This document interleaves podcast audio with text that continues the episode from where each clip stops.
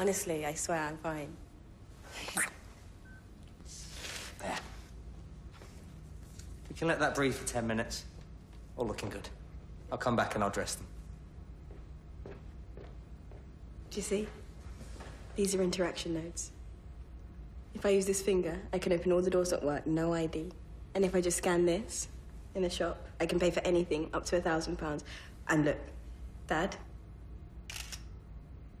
Mom, I've just taken your photo. Send and send. It doesn't need the sound effect. I just added that because it makes me laugh. You promised me they wouldn't touch your eyes. Not after last time. That was years ago. Grand's had stem cells in her eyes since then. I can't help thinking. Don't laugh. All these power cuts. well, what would happen to you? Nothing. What happens to you in a power cut? Nothing. So, what about your head? Can't feel a thing. They inserted the tiniest wafer into my brain. and- Oh my god, look at the result. Synced us up. No keyboard. I don't need a keyboard ever again. You did that by thinking. It can't read my mind. Not yet, but the wafer tracks activity in the neural pathway and micro movements in the retina to predict what I'm thinking. But that is reading your mind. Let's see where everyone is. There's Aunt Rosie. She's at home. Lincoln's in school. Lee's not in school. Should be. Where is he? In the park. Don't tell Rosie. Grand's at home in the kitchen. What a surprise. Let's find Ruby. She's in a bar called the Marine Tide and she's just bought a bottle of House White for £56. It's four o'clock in the afternoon. 56 quid for the house white. Oh my god, how did it go, Beth? How are you? Did it work? Are you completely synced up now? Yeah, I'm fine. I'm with Mum and Dad and I've just realised you're in trouble. You should be in college. 56 quid? For God's sake, Bethany! That is amazing. And a little bit like spying. What if I didn't want you tracking me? Well, that's a good question. Can you imagine? What if your father was having an affair or something? Okay. You're in my contacts. That's permission according to the law. But I still don't understand. You can run software like this on a keyboard. So why do you need the operation? I'm trying to explain it in ways you can understand, but the connection is so much more. While we were talking, at exactly the same time, I wondered about the 80 Days of Rain, where it came from, why it was, what comes next. And I keyed into satellites just 30 seconds ago, so I can see the course of El Nino, and I can tap into pressure sensors along the Atlantic coast and barometric readings from the ships at sea. If I put all of that together, I'm there. I'm inside it. The tide, the depth of the sea, and the curl of the waves within me. And right now in Charles Street, Pasadena, 15 year old girl called Effany Cross has written her first song and put it online, and ah, she's got the sweetest voice. So when I combine all of that, it's joy. In my head, it is absolute joy.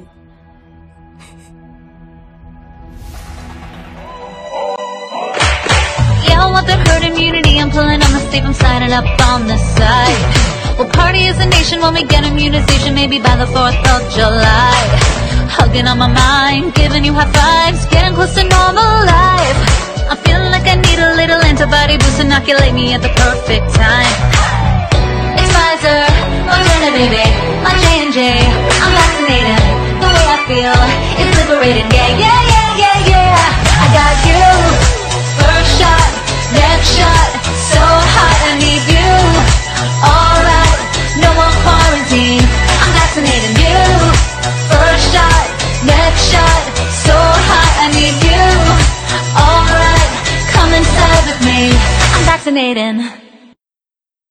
Γεια σας φίλοι μου, είναι 5η, 20 Μαΐου 2021, σε λίγο θα πάει 21 Μαΐου στην Ελλάδα, Ελπίζω να είστε όλοι καλά με το καλό και να είστε γεροί και δυνατοί ψυχολογικά κιόλας για όλα αυτά που αντιμετωπίζουμε αυτό τον καιρό και έχουμε να αντιμετωπίσουμε. Και γίνεται όλο και πιο φανερό τουλάχιστον στα μάτια μου, το πόσο μεγάλη σημασία έχει η εσωτερική διαχείριση του κάθε ανθρώπου αυτών των καταστάσεων, η οποία διαχείριση φυσικά ε, δεν θα μπορούσε να παραλείψει την ανάγκη για κατανόηση του, των νοητικών μας συνηθιών, θα μπορούσες επίσης να πεις. Ε, διότι δεν έχουμε μόνο ε, συνήθειες εξωτερικευμένες, δηλαδή ξυπνάω το πρωί και έχω συνηθίσει να πίνω τον καφέ μου, αλλά έχουμε νοητικές συνήθειες, δηλαδή ε, όταν συμβαίνει κάποια κατάσταση, ε, ενδεχομένως να έχουμε την αντίστοιχη νοητική και συναισθηματική αντίδραση πάνω σε αυτό. Ε, οπότε λοιπόν ε, αυτό σημαίνει ότι υπάρχουν διάφορες συμπεριφορές μας μέσα στην ημέρα ε, όπου ερχόμαστε σε επαφή με καταστάσεις για τις οποίες αντιδράμε με έναν τρόπο που δεν έχουμε παρατηρήσει ότι δεν είναι λογικός και παρόλα αυτά συνεχίζουμε να αντιδράμε έτσι, προφανώς, γιατί είναι ένα συνήθιο, γίνεται δηλαδή αυτόματα. Ε, ένα πολύ απλό παράδειγμα που είχα παρατηρήσει τον εαυτό μου, ε, όταν ήμουν στο Λονδίνο έμενα κοντά σε ένα πολύ μεγάλο εμπορικό κέντρο και καμιά φορά όταν περνούσα απ' έξω, γιατί μέσα μόνο από τεράστια ανάγκη θα πήγαινα, ήταν βαρετά ε, και τα 10 δευτερόλεπτα να έμενα εκεί μέσα, αποπνικτικά και ελεηνά επί της ουσίας με όλα αυτά τα, τις βιτρίνες.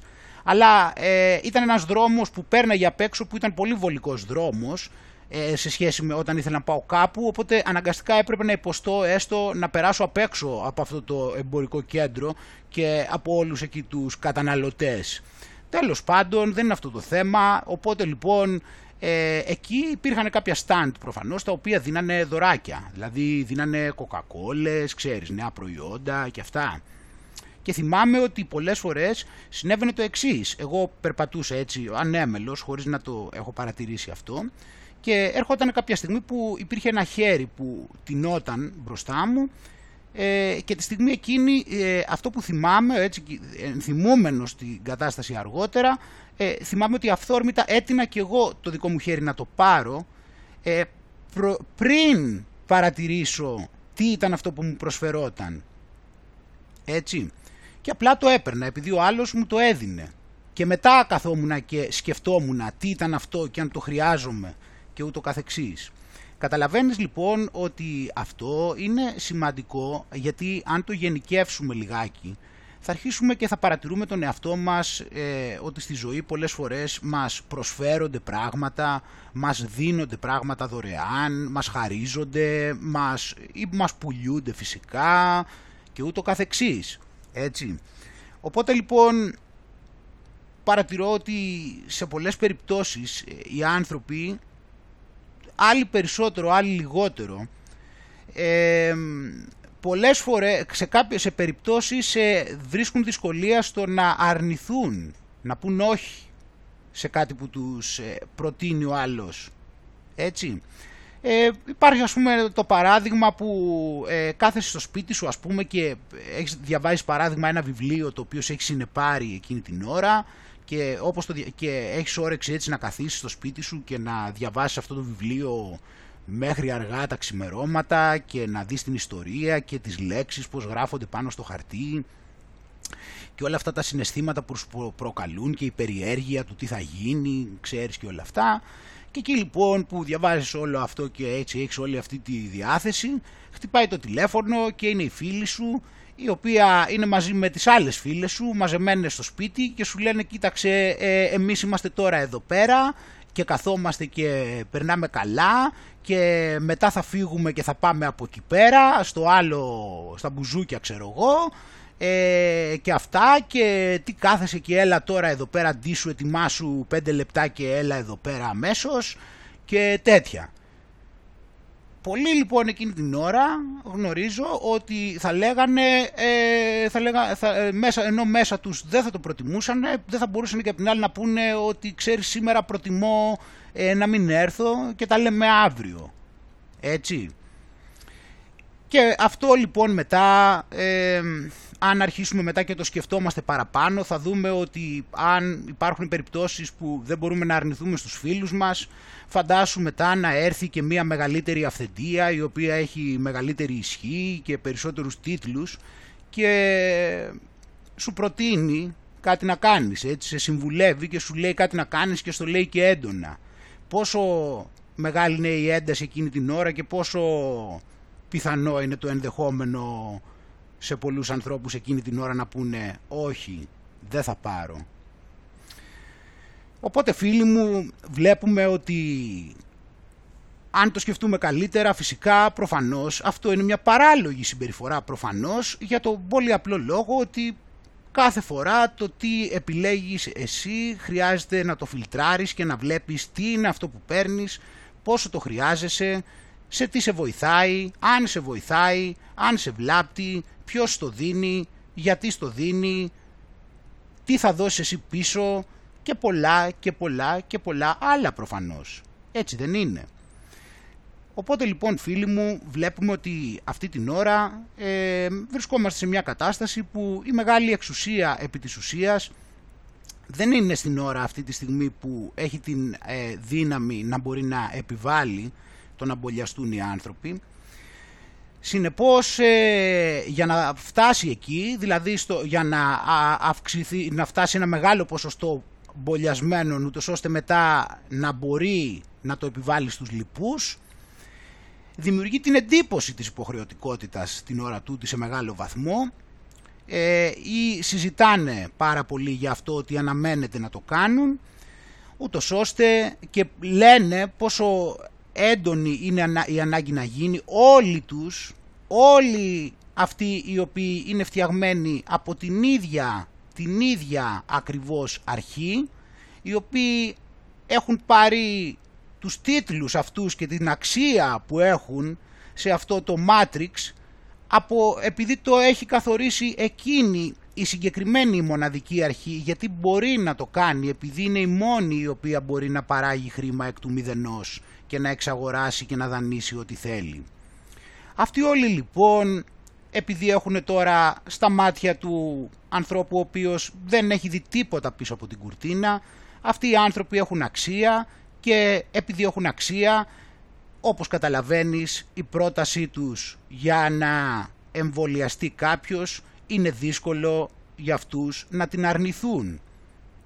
Και μετά φυσικά εκτός από την πρότασή τους έχουμε να κάνουμε και με το επίπεδο της πίεσης που αυξάνεται γιατί όταν έρχεται το κράτος και σου λέει ότι εγώ σκοπεύω να το κάνω υποχρεωτικό ε, για μία ακόμα φορά ο μέσος πολίτης νιώθει μέσα του αδύναμος να αρνηθεί σε μια επιβολή αυτού του ισχυρού κράτους το οποίο δεν είναι τίποτα γιατί εμείς είμαστε το κράτος έτσι αλλά επειδή υπάρχει αυτή η εντύπωση του Matrix για μία ακόμα φορά φαίνεται σαν μια πρόταση η οποία έχει μεγάλη ισχύ συνεπώς είναι δύσκολο να γίνει αρνητική.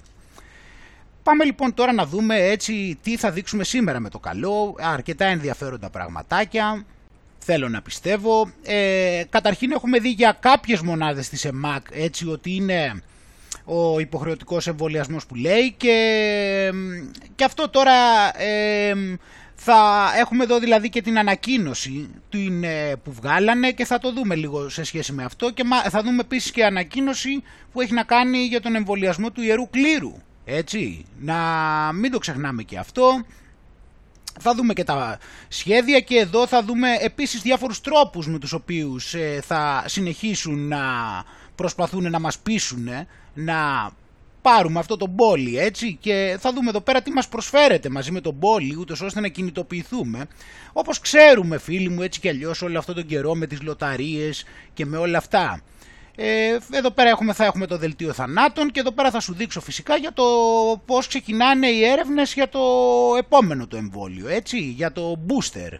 Θα τα δούμε και μετά θα δούμε και τα εμβόλια για από τη μύτη που ετοιμάζουν, θα δούμε κάποια αρνητικά γεγονότα και θα δούμε και για το αίμα, τι γίνεται τώρα με το αίμα; Αυτών που έχουν πολιαστεί.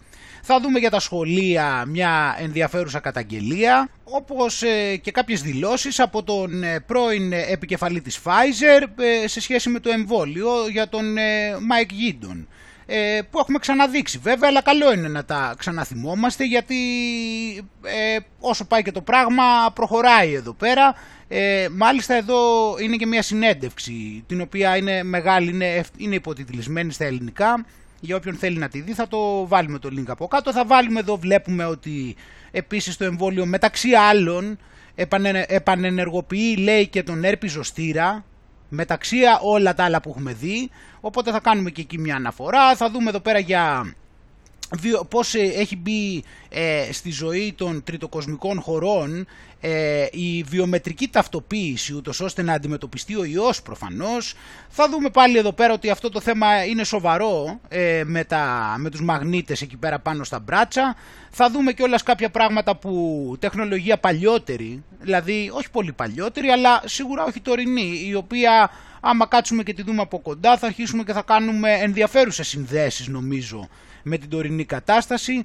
Και ταυτόχρονα θα δούμε εδώ πέρα και τα σχέδια του Ήλον για μία ακόμα φορά μέσα σε όσα έχουμε δει ως τώρα γιατί έχουμε τη συμφωνία βόμβα Αθήνας και Ήλον και μάλιστα και ο Ήλον δείχνει μια ιδιαίτερη προτίμηση και αυτός στη χώρα μας όπως θα δούμε ε, θα δούμε εδώ πέρα έτσι και πώς η τεχνολογία χρησιμοποιείται για το, οι νέες ιδέες, έτσι αυτό είναι, για, ε, αυτές οι νέες ιδέες και έρευνες των ε, ακαδημαϊκών ιδρυμάτων μας, πώς θα μας βοηθήσουν να αντιμετωπίσουμε τον ιό. Βλέπεις ε, αυτός ο ιός ε, αναμένεται να έχει μέλλον όπως θα δούμε. Θα σου δείξω μετά και κάποια, ένα χαρακτηριστικό ακόμα για να καταλαβαίνεις καλύτερα και αναλυτικά πώς, ποια είναι η νοοτροπία του μαύρου. Με αυτό έχει να κάνει και μετά θα σου δείξω και κάποια πράγματα ε, σε σχέση με τον Πάπα ε, και το Βατικανό, όπως παράδειγμα το conference το οποίο θα γίνει και θα έχει να κάνει με εξωγήινους. Το, η επόμενη συνάντηση τον Ιούνιο ε, θα έχει να κάνει με εξωγήινους, οφείλουμε να δούμε και μετά θα δούμε κάποια πράγματα για τον Πάπα έτσι και κάτι που έχει να κάνει με αυτήν εδώ πέρα την εικόνα.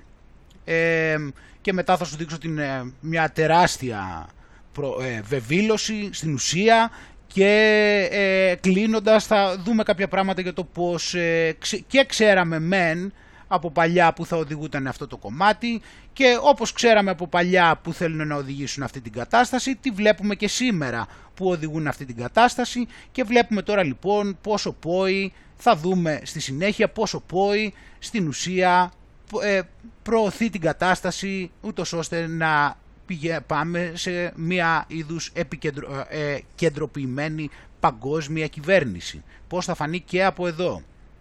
Πριν ξεκινήσουμε λοιπόν να ευχαριστήσουμε πάρα πολύ τα blog και τα site τα οποία έβαλαν το προηγούμενο βίντεο. Είναι το οι μάσκες πέφτουν.blogspot.com η σελίδα στο facebook Global Hellenic Resistance του Zionists, Masons and Satanists kozanara.gr λουτράκιοντισέας.blogspot.com thesecretrealtruth.blogspot.com Hellas Liberation Organization ο παρλαπίπας.gr σκεφτόμαστε ελληνικά.blogspot.com τρικλοποδιά.gr χαλαράκαφέ.blogspot.com ο ασκητής.blogspot.com Εγάλεο, η μοναδική πόλη που αρχίζει από το α και τελειώνει στο ω, cookfamily.blogspot.com Διόντοτος, pavlak, pavlat.blogspot.com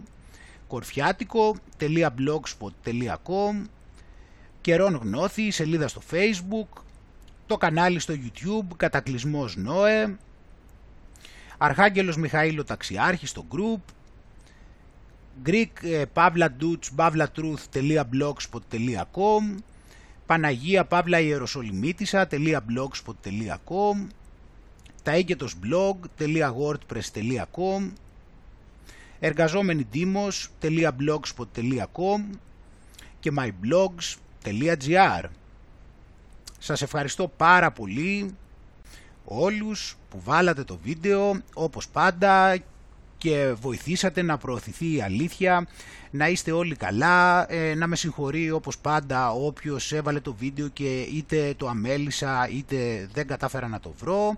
Και φυσικά πάντα θερμές ευχαριστίες και ευγνωμοσύνη σε εσάς φίλοι μου για τη συμμετοχή σας με κάθε τρόπο σε αυτόν τον αγώνα που έχουμε μπει. Αλλά ε, ξέρουμε πολύ καλά ότι είμαστε στη σωστή πλευρά του ποταμιού και της ιστορίας. Οπότε πάμε να ξεκινήσουμε λοιπόν και να δούμε εδώ πέρα. Είχαμε καταρχήν λοιπόν το κεντρικό θέμα θα έλεγα ίσως το πιο γνωστό αυτές τις μέρες έτσι. Έχει να κάνει με τον υποχρεωτικό εμβολιασμό που ξεκίνησαν λέει να τον κάνουν για την ΕΜΑΚ. Διαβάζουμε λοιπόν ότι ε, λέει ότι έχουμε υποχρεωτικό εμβολιασμό σε όλους και εκτός υπηρεσίας οι αρνητές στον τίτλο. Οπότε εμείς πηγαίνουμε τώρα να διαβάσουμε λίγο εδώ πέρα κάτω την ανακοίνωση και βλέπουμε εδώ πέρα, ε, έχουμε εδώ πέρα τον αριθμό πρωτοκόλλου και το θέμα έτσι και για τον εμβολιασμό υπαλλήλων που υπηρετούν στις ΕΜΑΚ. Εδώ λοιπόν τώρα βλέπουμε ότι στο πλαίσιο της ανάγκης έτσι, του περιορισμού και αντιμετώπισης της πανδημίας, ξέρεις, αυτά πάντα ξεκινάμε με αυτή την πρόταση, έτσι είναι η στάνταρ πρόταση που ξεκινάνε όλα τα επίσημα έγγραφα ε, και μετά από κάτω έχει ό,τι θέλουν, αλλά πάντα έχουμε αυτή την αρχική πρόταση και επειδή έχουμε αυτή την αρχική πρόταση ότι είναι στα πλαίσια ανάγκης περιορισμού και αντιμετώπισης της πανδημίας του κοροϊδοϊού ε, τότε λοιπόν ε, όλα τα άλλα από κάτω εξηγούνται πάντα, έτσι, αυτό είναι το, το στάνταρ. Εδώ λοιπόν τώρα έχουμε ότι ε, επειδή πρέπει να γίνει διευκόλυνση του συντονισμού έτσι και να γίνει ενίσχυση της συνεργασίας μεταξύ της Ευρωπαϊκής Ένωσης και ούτω καθεξής και όλα αυτά, πρέπει να γίνει τι; Έχει να γίνει ότι κρίνεται απαραίτητος ο εμβολιασμός του συνόλου των ένστολων υπαλλήλων που υπηρετούν στις εν λόγω υπηρεσίες. Εδώ πέρα έχει να κάνει με το, όπως βλέπεις, ε, ε, μιλάμε για τις αναφερόμενες υπηρεσίες, οι οποίες αναφέρονται στον πίνακα διανομής. Έτσι, αυτές οι υπηρεσίες λοιπόν είναι συγκεκριμένα αυτές. Είναι η πρώτη, δεύτερη, τρίτη, τέταρτη, πέμπτη, έκτη, έβδομη και όγδοη ΕΜΑΚ. Αυτές είναι οι υπηρεσίες οι οποίες ε, αφορά αυτό εδώ, έτσι. Είναι αυτές οι οποίες είναι στο πίνακα και ε, θα, αυτοί που είναι εκεί λέει θα υποχρεωτικά μόνο όσοι υπάλληλοι θα είναι εκεί έχουν προβεί στο σχετικό εμβολιασμό, εντάξει. Και στη συνέχεια ε, αυτοί που δεν έχουν προβεί προγραμματίσει εμβολιασμό σύμφωνα με τα ανωτέρω θα δοθεί χρονικό διάστημα να προγραμματιστεί και το όριο λέει εδώ είναι μέχρι τις 11 έκτου. Οπότε Ταυτόχρονα βλέπουμε εδώ ότι πάνε να τους πιάσουν στον ύπνο, έτσι τους το λένε έτσι ξαφνικά, ε, γι' αυτό. Και μιλάμε, επαναλαμβάνω, για αυτές εδώ πέρα τις μονάδες που λέει εδώ αυτός ο πίνακας, εντάξει, το επαναλαμβάνω. Και τρίτον, μέσα σε όλα αυτά που θέλουν, λέει, δεν θέλουν, και, θέλουν αθρηστικά και όχι ονομαστικά ε, το, ποιοι θα έχουν, το τι θέλουν αυτοί έχουν κάνει εμβολιασμό ή δεν έχουν κάνει, σε αριθμούς ζητάει να τους στείλει, τα στοιχεία συγκεκριμένα. Και εδώ το αρχηγείο λέει ότι ξεκαθαρίζει πως όσοι για τους δικούς τους λόγους δεν επιθυμούν να εμβολιαστούν, δεν απομακρύνονται από το σώμα, απλά μετακινούνται σε άλλες υπηρεσίες. Άρα αυτοί δεν χάνουν τη δουλειά τους, απλά, ξέρεις τι, δηλαδή, απλά αυτοί είναι πάρα πολύ καλά εκπαιδευμένοι και τι, αυτοί οι πολύ καλά εκπαιδευμένοι τι θα τους πάνε δηλαδή σε κάνα γραφείο και στη θέση τους θα πάνε ποιον, αυτόν από το γραφείο ή εκτός άμα πάνε κανένα λαθρομετανάστη που μπορεί να είναι πρόθυμος έτσι και μετά μπορεί να είναι και πρόθυμος να κάνει και άλλα πράγματα. Αλλά σου έδειξα εδώ πέρα συγκεκριμένα ε, αυτή την ώρα πως έχει η κατάσταση. Εντάξει, ζητάνε από αυτές εδώ πέρα τις μονάδες της ΕΜΑΚ, από την πρώτη μέχρι την 8η, ζητούν το να ε, ε, ε, υποχρεωτικά να εμβολιαστούν και επειδή είναι απαραίτητο. Αυτές από ό,τι έχω καταλάβει είναι μονάδες οι οποίες πηγαίνουν στην Ευρωπαϊκή Ένωση περισσότερο. Εδώ, έχω κατα... Εδώ πάλι όπως είχε γίνει και με το υποβρύχιο ε, βλέπουμε την τακτική ότι προσπαθούν να πιάσουν μικρές μονάδες οι οποίες ε, μπορεί και να, οι οποίες είναι και πολύ καλά, ε, ε, είναι, και, είναι πιο μικρές, έτσι να το πάρεις, οπότε να ξεκινήσουν από εκεί πέρα με το καλό και να προχωράμε μετά σε ευρύτερα πλαίσια. Και πάμε να δούμε τώρα εδώ λοιπόν πώς με αφορμή αυτό ε, πιάνουν το πάτημα τώρα πάλι έτσι, σιγά σιγά ακολουθούμε βήμα βήμα και μας μιλούν φυσικά για υποχρεωτικότητα γενικώ με σκοπό όπως είπαμε πριν να επιβάλλουν αυτό, στο, να επιβάλλουν να πάει ο άλλος οικειοθελής οικειοθελώς, ούτως ώστε μετά, αφού έχουν πάει πολύ οικειοθελώς, να μείνουν λίγοι που δεν έχουν πάει και να μπορούν μετά αυτούς να τους περιθωριοποιήσουν αν, δεν δεχ- αν επιμένουν και οτιδήποτε άλλο, εν πάση περιπτώσει. Πάμε να δούμε τώρα λοιπόν στα μέσα εξαπάτησης αυτή τη στιγμή τη συνέχεια αυτού του σημείου. Βλέπουμε ότι κάποιοι έχουν σκεφτεί και τρόπους, κίνητρα α, για τους εργαζόμενούς τους προκειμένου να εμβολιαστούν.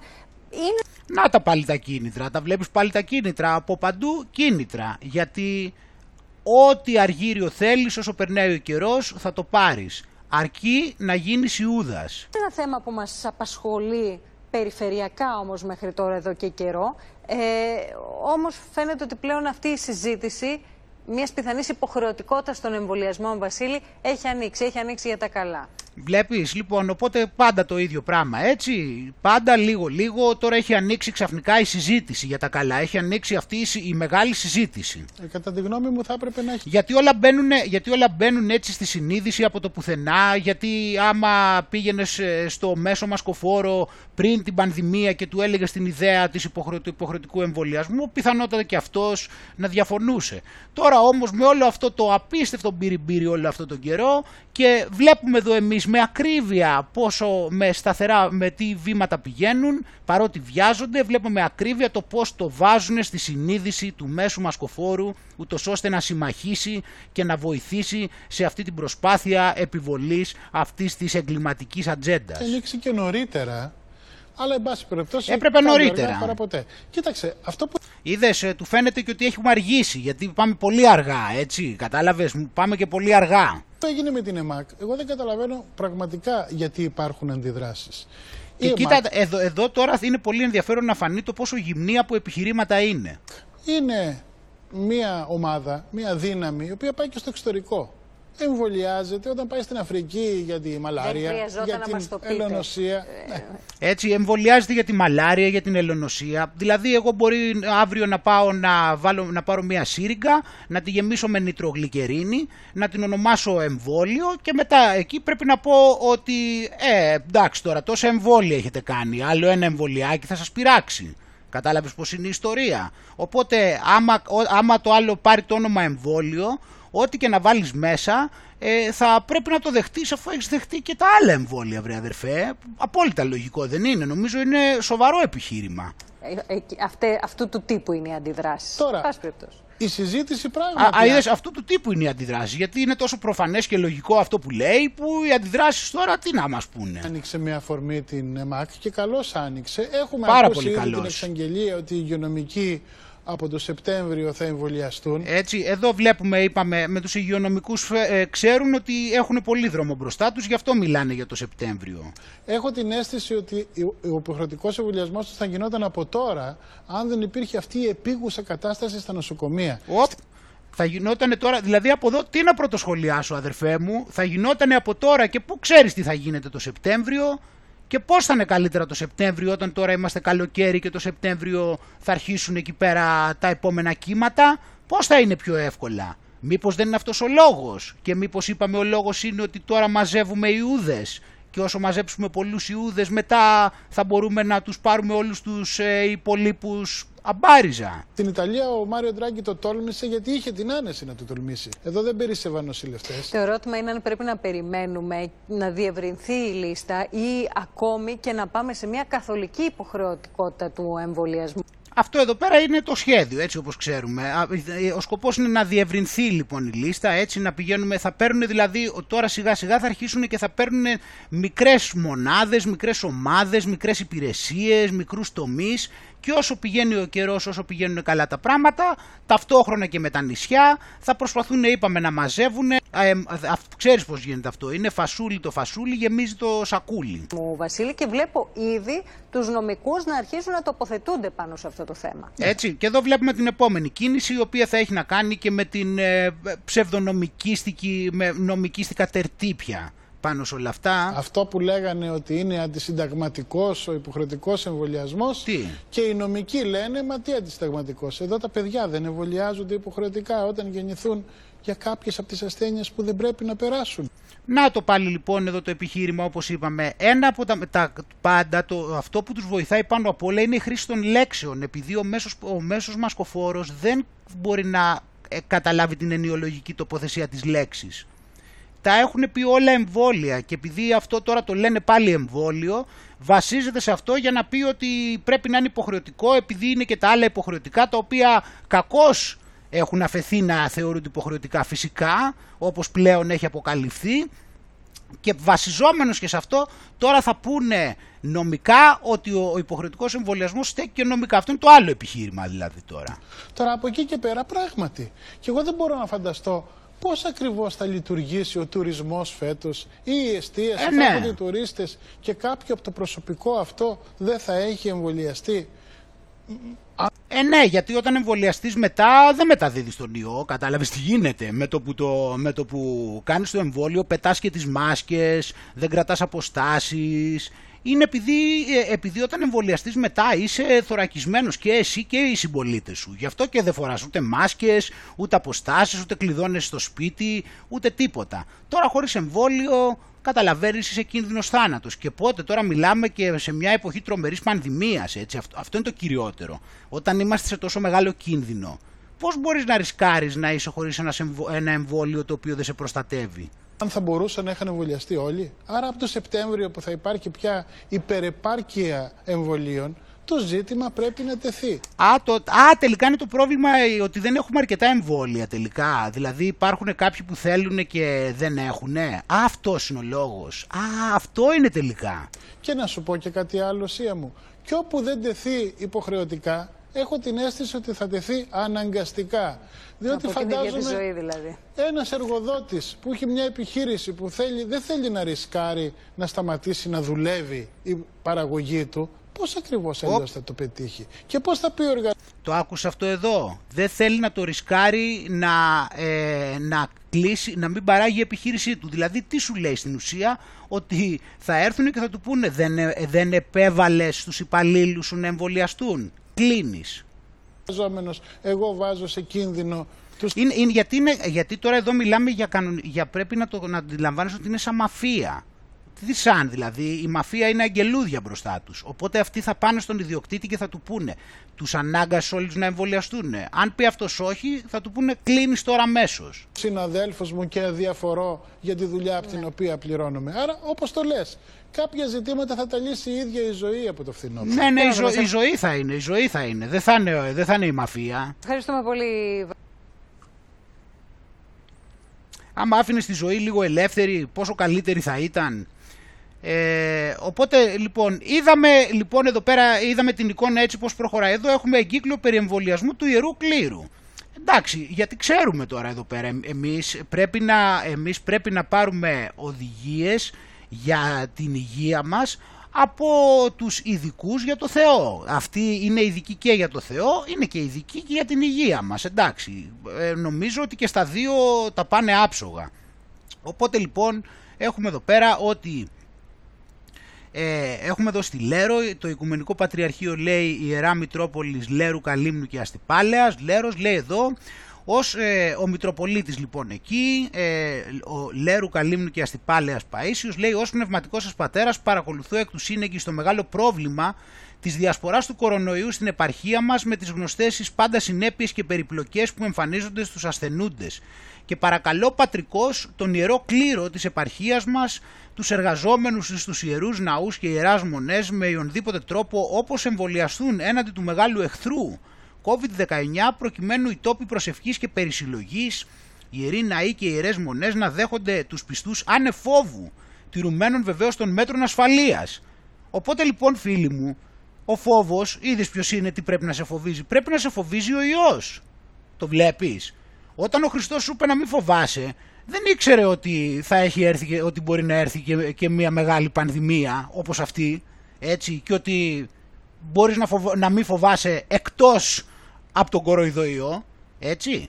Και φυσικά, παρότι για να μην φοβάσαι θα κάνεις τον πόλη, αλλά μετά για να μην φοβάσαι δεν είναι μόνο τον πόλη, θα πτυρίσει τα μέτρα.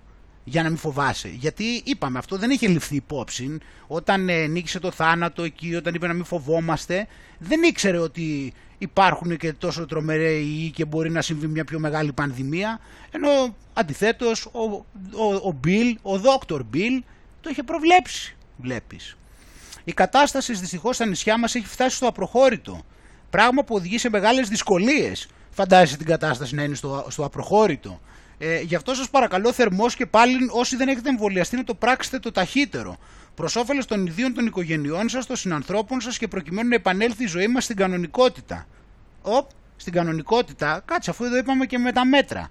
Αυτό, αυτό δηλαδή, είναι δηλαδή η πιο μεγάλη καραμέλα που υπάρχει, έτσι. Θα κάνει το εμβόλιο για να επιστρέψει η ζωή μας στην κανονικότητα. Και να είμαστε να λειτουργήσουν καθαροί ανεφόβου και μέτρων ασφαλείας. Εδώ φίλοι μου λοιπόν ε, έχουμε ότι η Ιερά Μητρόπολης, Λέρου Καλύμνου και Αστυπαλέας. Εδώ φίλοι μου λοιπόν βλέπουμε ότι κανονικά ε, αυτή εδώ πέρα, αυτός εδώ πέρα προφανώς μιλάει για την εκκλησία του Ιούδα μάλλον έτσι πρέπει να είναι Μητροπολίτης της εκκλησίας του Ιούδα από ό,τι καταλαβαίνω. Ε, έτσι, οπότε λοιπόν για να επιστρέψουμε στην κανονικότητα ε, πήραμε τις πνευματικές οδηγίες έτσι και μας δόθηκε ο δρόμος να ακολουθήσουμε για να παραμείνουμε χωρίς φόβο. Ε, είδες πως νικέται ο φόβος. Με τον πόλη νικέται ο φόβος. Το βλέπεις, έτσι είναι.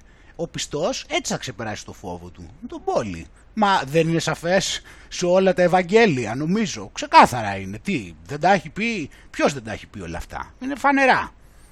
Ε, πάμε εδώ πέρα παραπέρα λοιπόν να δούμε, λοιπόν, συνεχίζουμε εδώ. Λοιπόν, εδώ. Όταν λοιπόν εδώ η πέρα. ελληνική πολιτεία Τώρα εδώ, πάμε να δούμε, εδώ πάμε να δούμε έτσι τους πιο ένθερμους υποστηρικτές λοιπόν της ατζέντας. Για πάμε εδώ. Στον, στον ε, κύκλο των εμβολίων και έχουν εμβολιαστεί οι πάντες και τότε θα φανεί ποιοι συνειδητά δεν εμβολιάζονται τότε θα ενεργοποιηθούν και οι ποινικές διατάξεις και οι εισαγγελίες θα κάνουν τη δουλειά τους. Βέβαια. Το κλουμί είναι ότι κανένας δεν μπορεί να κάνει ό,τι θέλει όταν η συντεταγμένη πολιτεία παίρνει Έτσι. αποφάσεις για να προστατεύσει την υγεία της συντηρητικής πλειοψηφίας του Δεν μπορεί να κάνει ο καθένας ό,τι θέλει όταν δώσει τη διαταγή και όλοι συνταχθούν στη διαταγή του μαύρου. Όταν τη δώσει τη διαταγή θα πρέπει να συνταχθούν όλοι. Δεν μπορεί να μείνει πίσω κανένας. Έτσι. Οπότε λοιπόν θα κυνηγηθούν. Θα κυνηγηθούν για να, να, να ξέρουν ότι το μαύρο πολύ τον κουράσανε. Στο πε μία, στο πε δύο, στο πε τρεις, πόσες να στο μάτα ξαναπεί. Θα πρέπει μετά να χρησιμοποιήσουμε τις επόμενες μεθόδους. Κανονίστε, έχετε διορία μέχρι το Σεπτέμβριο. Ό,τι θέλει όταν η συντεταγμένη πολιτεία... Αφού είναι συντεταγμένοι όλοι. Για να προστατεύσει την υγεία της συντριπτικής πλειοψηφίας του ελληνικού λαού. Πάμε λίγο της, να της συντριπτικής πλειοψηφίας, το 0,00000 ε, εδώ μπορεί να είναι και μαθηματικός εκτός από δικηγόρος για να ξέρει να υπολογίζει τη συντριπτική πλειοψηφία τόσο καλά. Γεωργίου. Είδαμε λοιπόν εδώ πέρα τώρα το πώς ε, η συντεταγμένη πολιτεία έχει σκοπό να κινηθεί. Τώρα λοιπόν να ξαναπούμε το εξής, ότι αναμένεται τον επόμενο καιρό να βλέπουμε ό,τι όπλο, ό,τι, ό,τι γνώση έχεις επί, περί μεθόδων πυθούς, περί μεθόδων εκβιασμού, περί μεθόδων ε, χειραγώγησης, όλα του τα όπλα θα τα βλέπουμε τώρα συνέχεια, θα τα βγάζει σοριδών. Και γι' αυτό λέω είναι δύσκολο ένας άνθρωπος που δεν έχει καλλιεργήσει καλά μια επίγνωση του συστήματος του μαύρου και ταυτόχρονα του τρόπου που αντιδρά στα ερεθίσματα. Είναι δύσκολο να ανταποκριθεί αυτή τη στιγμή και γι' αυτό εδώ προσπαθούμε με τις ώρες να βάλουμε τάξη σε όλα αυτά γιατί είναι πολύ δύσκολο. Γιατί είναι πάρα πολλές οι τακτικές είναι πάρα πολλές οι μέθοδοι που χρησιμοποιεί και κάποιες είναι μέθοδοι για να σε πείσει και είναι κάποιες είναι μέθοδοι για να σε εξαναγκάσει. Είναι διαφόρων, είναι κάθε είδους, είναι ασύλληπτο το μέγεθος. Τώρα θα δούμε τη μέθοδο της ε, επίκλησης στο συνέστημα.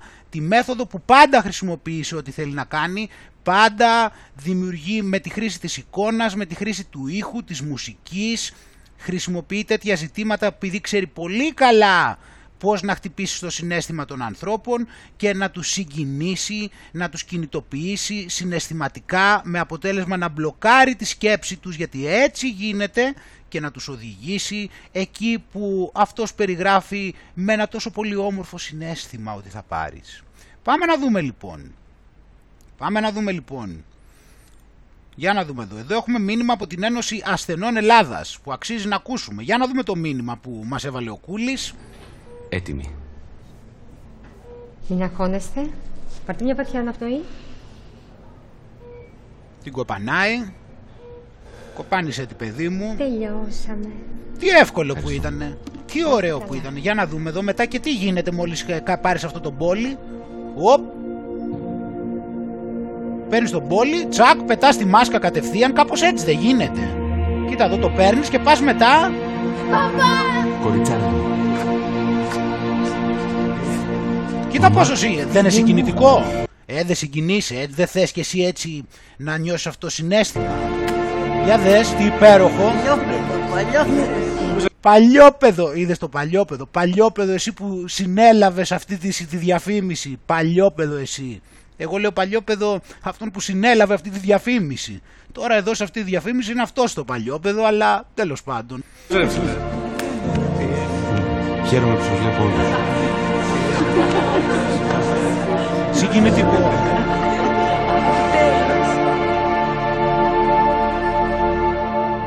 Αυτή πρέπει, να ήταν, αυτή πρέπει να ήταν η αγαπημένη του μάλλον. Έτσι, για, εδώ είναι το love story στο κλείσιμο. Ε, πρέπει να είναι η αγαπημένη του στο τέλος. Για δες, είναι η Ιουλιέτα του. Το βλέπεις, κλείνει πάντα το love story έτσι με την Ιουλιέτα.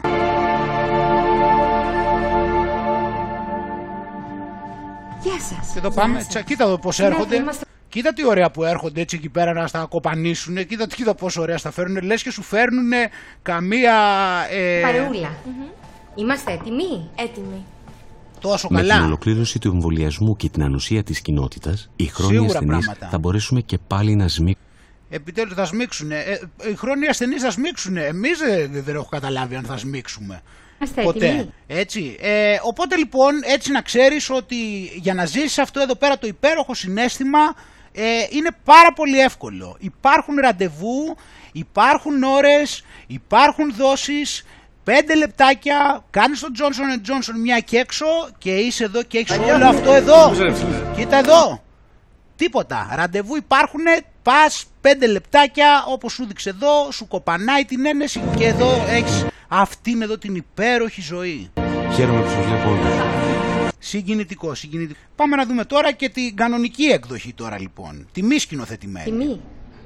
Έτοιμοι. Μην αγχώνεστε. Πάρτε μια βαθιά αναπνοή.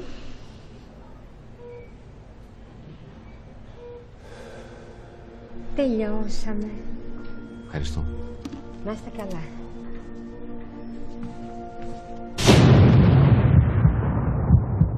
I see dead people walking around like regular people. Στον άλλο κόσμο που θα πας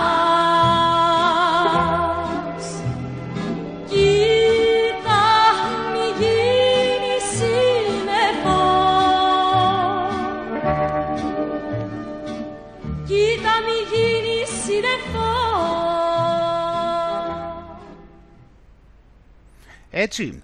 Τώρα λοιπόν βλέπουμε εδώ πέρα μια άλλη ακόμα μέθοδος. Αυτή βέβαια εδώ πέρα η μέθοδος είναι μια μέθοδος την οποία την έχουμε συνηθίσει έτσι εδώ και πολύ καιρό. Οπότε αυτή είναι η πιο, συνηθι... η πιο γνωστή.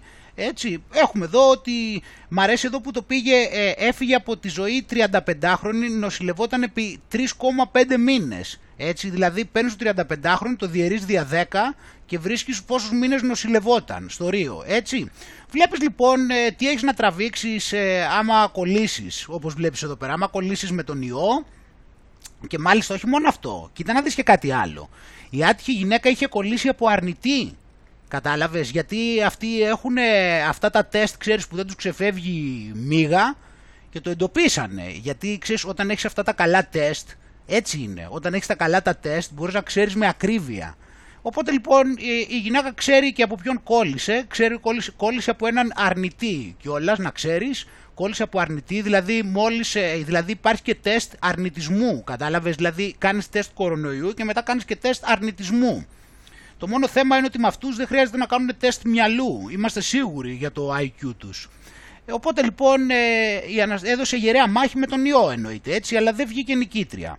Νοσηλευόταν μέχρι και πριν ένα μήνα στη ΜΕΘ, δηλαδή και είχε διασωληνωθεί και μετά μεταφέρθηκε στην κλινική COVID.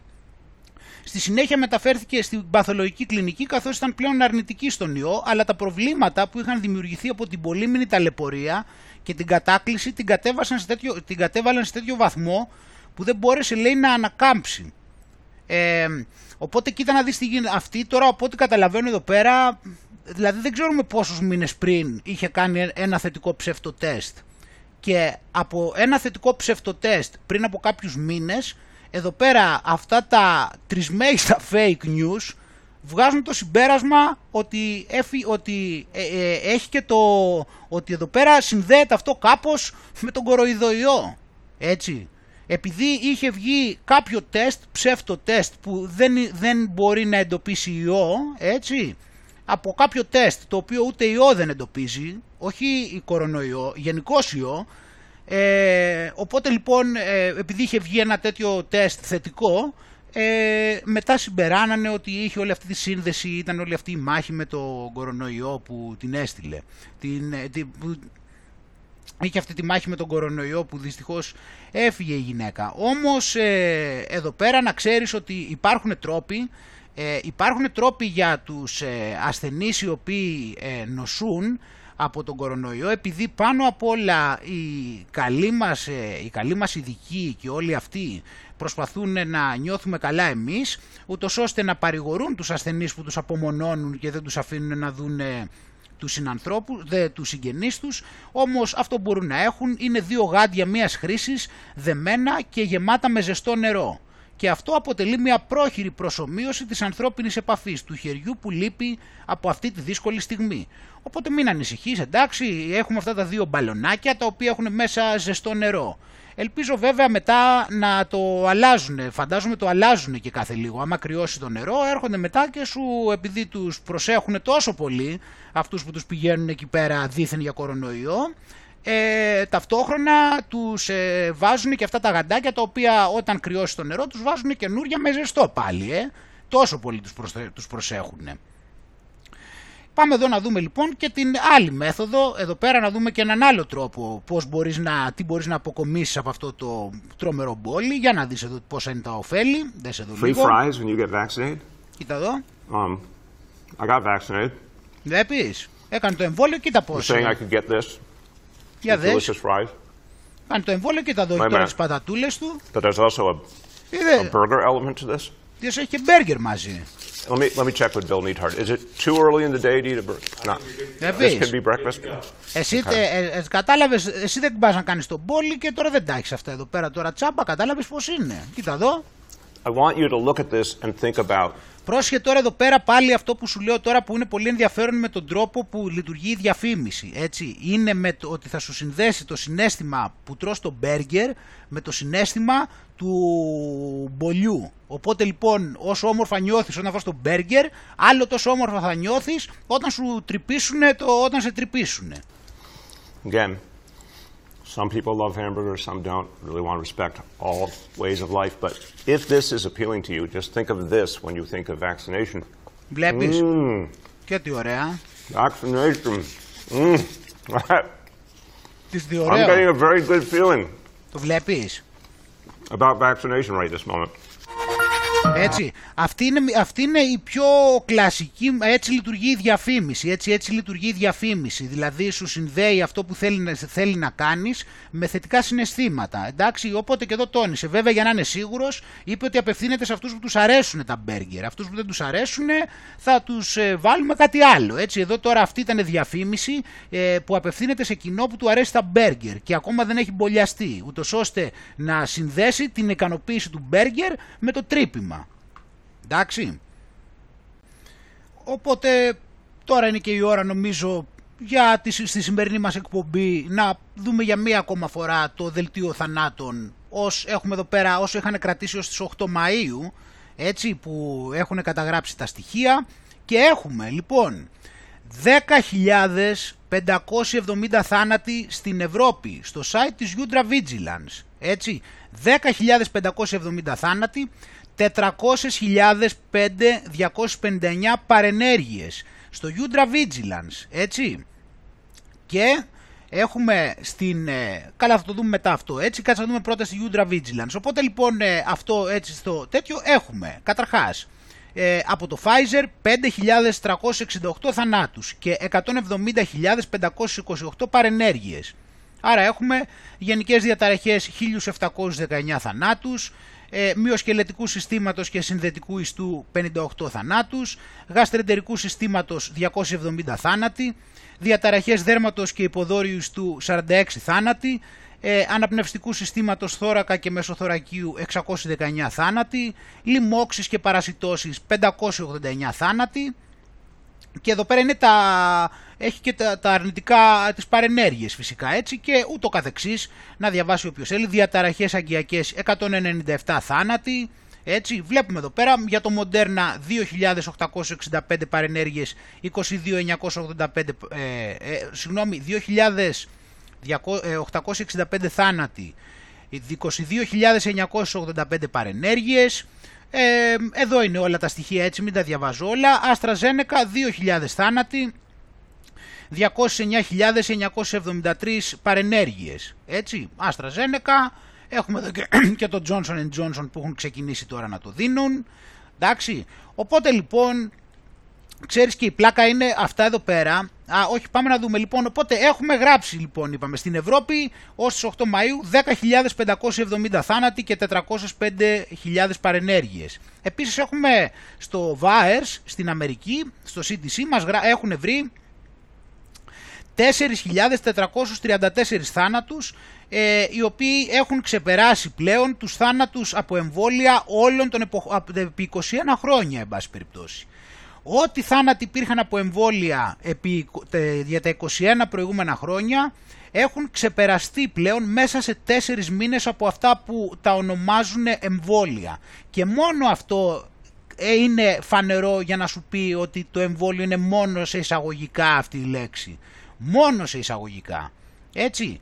Οπότε λοιπόν βλέπουμε όλα αυτά. Εδώ έχουμε και τις ε, ηλικίες, βλέπουμε ε, πώς το λένε, ε, εδώ είναι τα περιστατικά Εντάξει. Και ε, από όλα αυτά λοιπόν ε, έχουμε ότι ε, υπάρχει ότι πάνω από 50% των καταγεγραμμένων θανάτων μετά από εμβολιασμό ήταν βρέφη και νήπια κάτω των τριών ετών. Και αυτό επειδή είναι η επόμενη δημογραφική ομάδα στην οποία στοχεύει ο εμβολιακός, ο, ο εμβολιακός βραχίωνας του καρτέλ της Big Pharma. Τα μικρά παιδιά, έτσι, τα οποία τα έχουμε δείξει εμείς όλα αυτά και φυσικά ε, αυτό είναι έτοιμο αυτή τη στιγμή τα εμβόλια είπαμε αυτές τις ηλικίες και γι' αυτό έχει ξεκινήσει αυτή η φάση με τα τεστ και με τη μασκοφορία εκεί μέσα. Εντάξει, ε, και όποιος συνεχίζει αυτή την κατάσταση, να που θα οδηγηθεί εδώ πέρα στα, στο να αμπολιαστεί πριν το Σεπτέμβριο το παιδί για να πάει σχολείο. Εντάξει, μην χάσει την τρομερή μόρφωση. Και η πλάκα, η, πλάκα η, η, η, απίστευτη έτσι είναι ότι υπάρχουν εδώ στα σχόλια μέχρι και άνθρωποι οι οποίοι λένε ότι αυτά εδώ είναι fake news. Ότι αυτά λέει, δεν, πού τα έχετε βρει λέει αυτά τα στοιχεία λέει και πού δεν, δεν ισχύει αυτό. Δηλαδή η άγνοια του μέσου μασκοφόρου είναι απίστευτη. Και όχι μόνο η άγνοια και ο εγωισμός, έτσι. Δηλαδή υπάρχουν άνθρωποι από κάτω που λένε ότι αυτά εδώ είναι ψέματα. Ότι δηλαδή δεν υπάρχουν από κάπου αυτά τα στοιχεία, τα οποία μιλάμε είναι όντως ψέματα, από την άποψη ότι είναι το, το τουλάχιστον, είναι δηλαδή από ό,τι έχουν πει το 1 δέκατον των περιστατικών και θανάτων που έχουν συμβεί. Από αυτή την έννοια είναι ψέματα. Όντως είναι ψέματα γιατί είναι το 1 δέκατον των πραγματικών.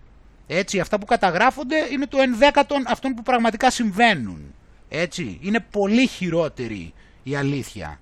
Πάρα πολύ χειρότερη η αλήθεια και πολύ πιο πικρή. Αλλά αυτοί δεν έχουν πρόβλημα φίλοι μου. Ούτε και αυτοί που τους αρέσουν τα εμβόλια. Και αυτό και θα πάνε με χαρά να πάρουν εδώ το μπουστάρισμα. Το βλέπεις εδώ που τα έχει πει ο Μπουρλά και αυτά. Εδώ στην Αγγλία ξεκινάμε εμείς. Βλέπεις εδώ στην Αγγλία. Ε, ξεκινήσαμε την έρευνα για, να, για το μπουστάρισμα, γιατί οι δύο δεν μας κάνουν, είπαμε, οπότε θέλουμε ένα booster το οποίο θα είναι το Σεπτέμβρη. Εντάξει, οπότε εδώ στην Αγγλία ξεκίνησαν οι έρευνες. Ε, είναι αυτό που έχει πει ο Μπουρλά και ούτω καθεξής, έτσι, οπότε χιλιάδες ε, εθελοντές θα δοκιμάσουν αυτό το, το τρίτο, την τρίτη δόση, έτσι, ε, η οποία ξεκινάει τις δοκιμές ε, πρώτη η Αγγλία σε όλο τον κόσμο. Ε, οι οποίοι μετά οι άλλοι φυσικά θα σύρουν το χορό, θα συνεχίσουν το χορό κανονικά, έτσι όπως τα ξέρουμε. Ε, οπότε τώρα κάτι εκεί κάτι είμαι, είμαι, ε, καταρχήν δεν θα ισχύει πλέον η έννοια πλήρως εμβολιασμένος. έτσι. Δηλαδή με δύο δόσεις δεν ξέρω αν ε, όταν έβγαλες το, τη selfie και είπες ότι έχεις εμβολιαστεί πλήρως γνώριζες ότι δεν ήταν αλήθεια.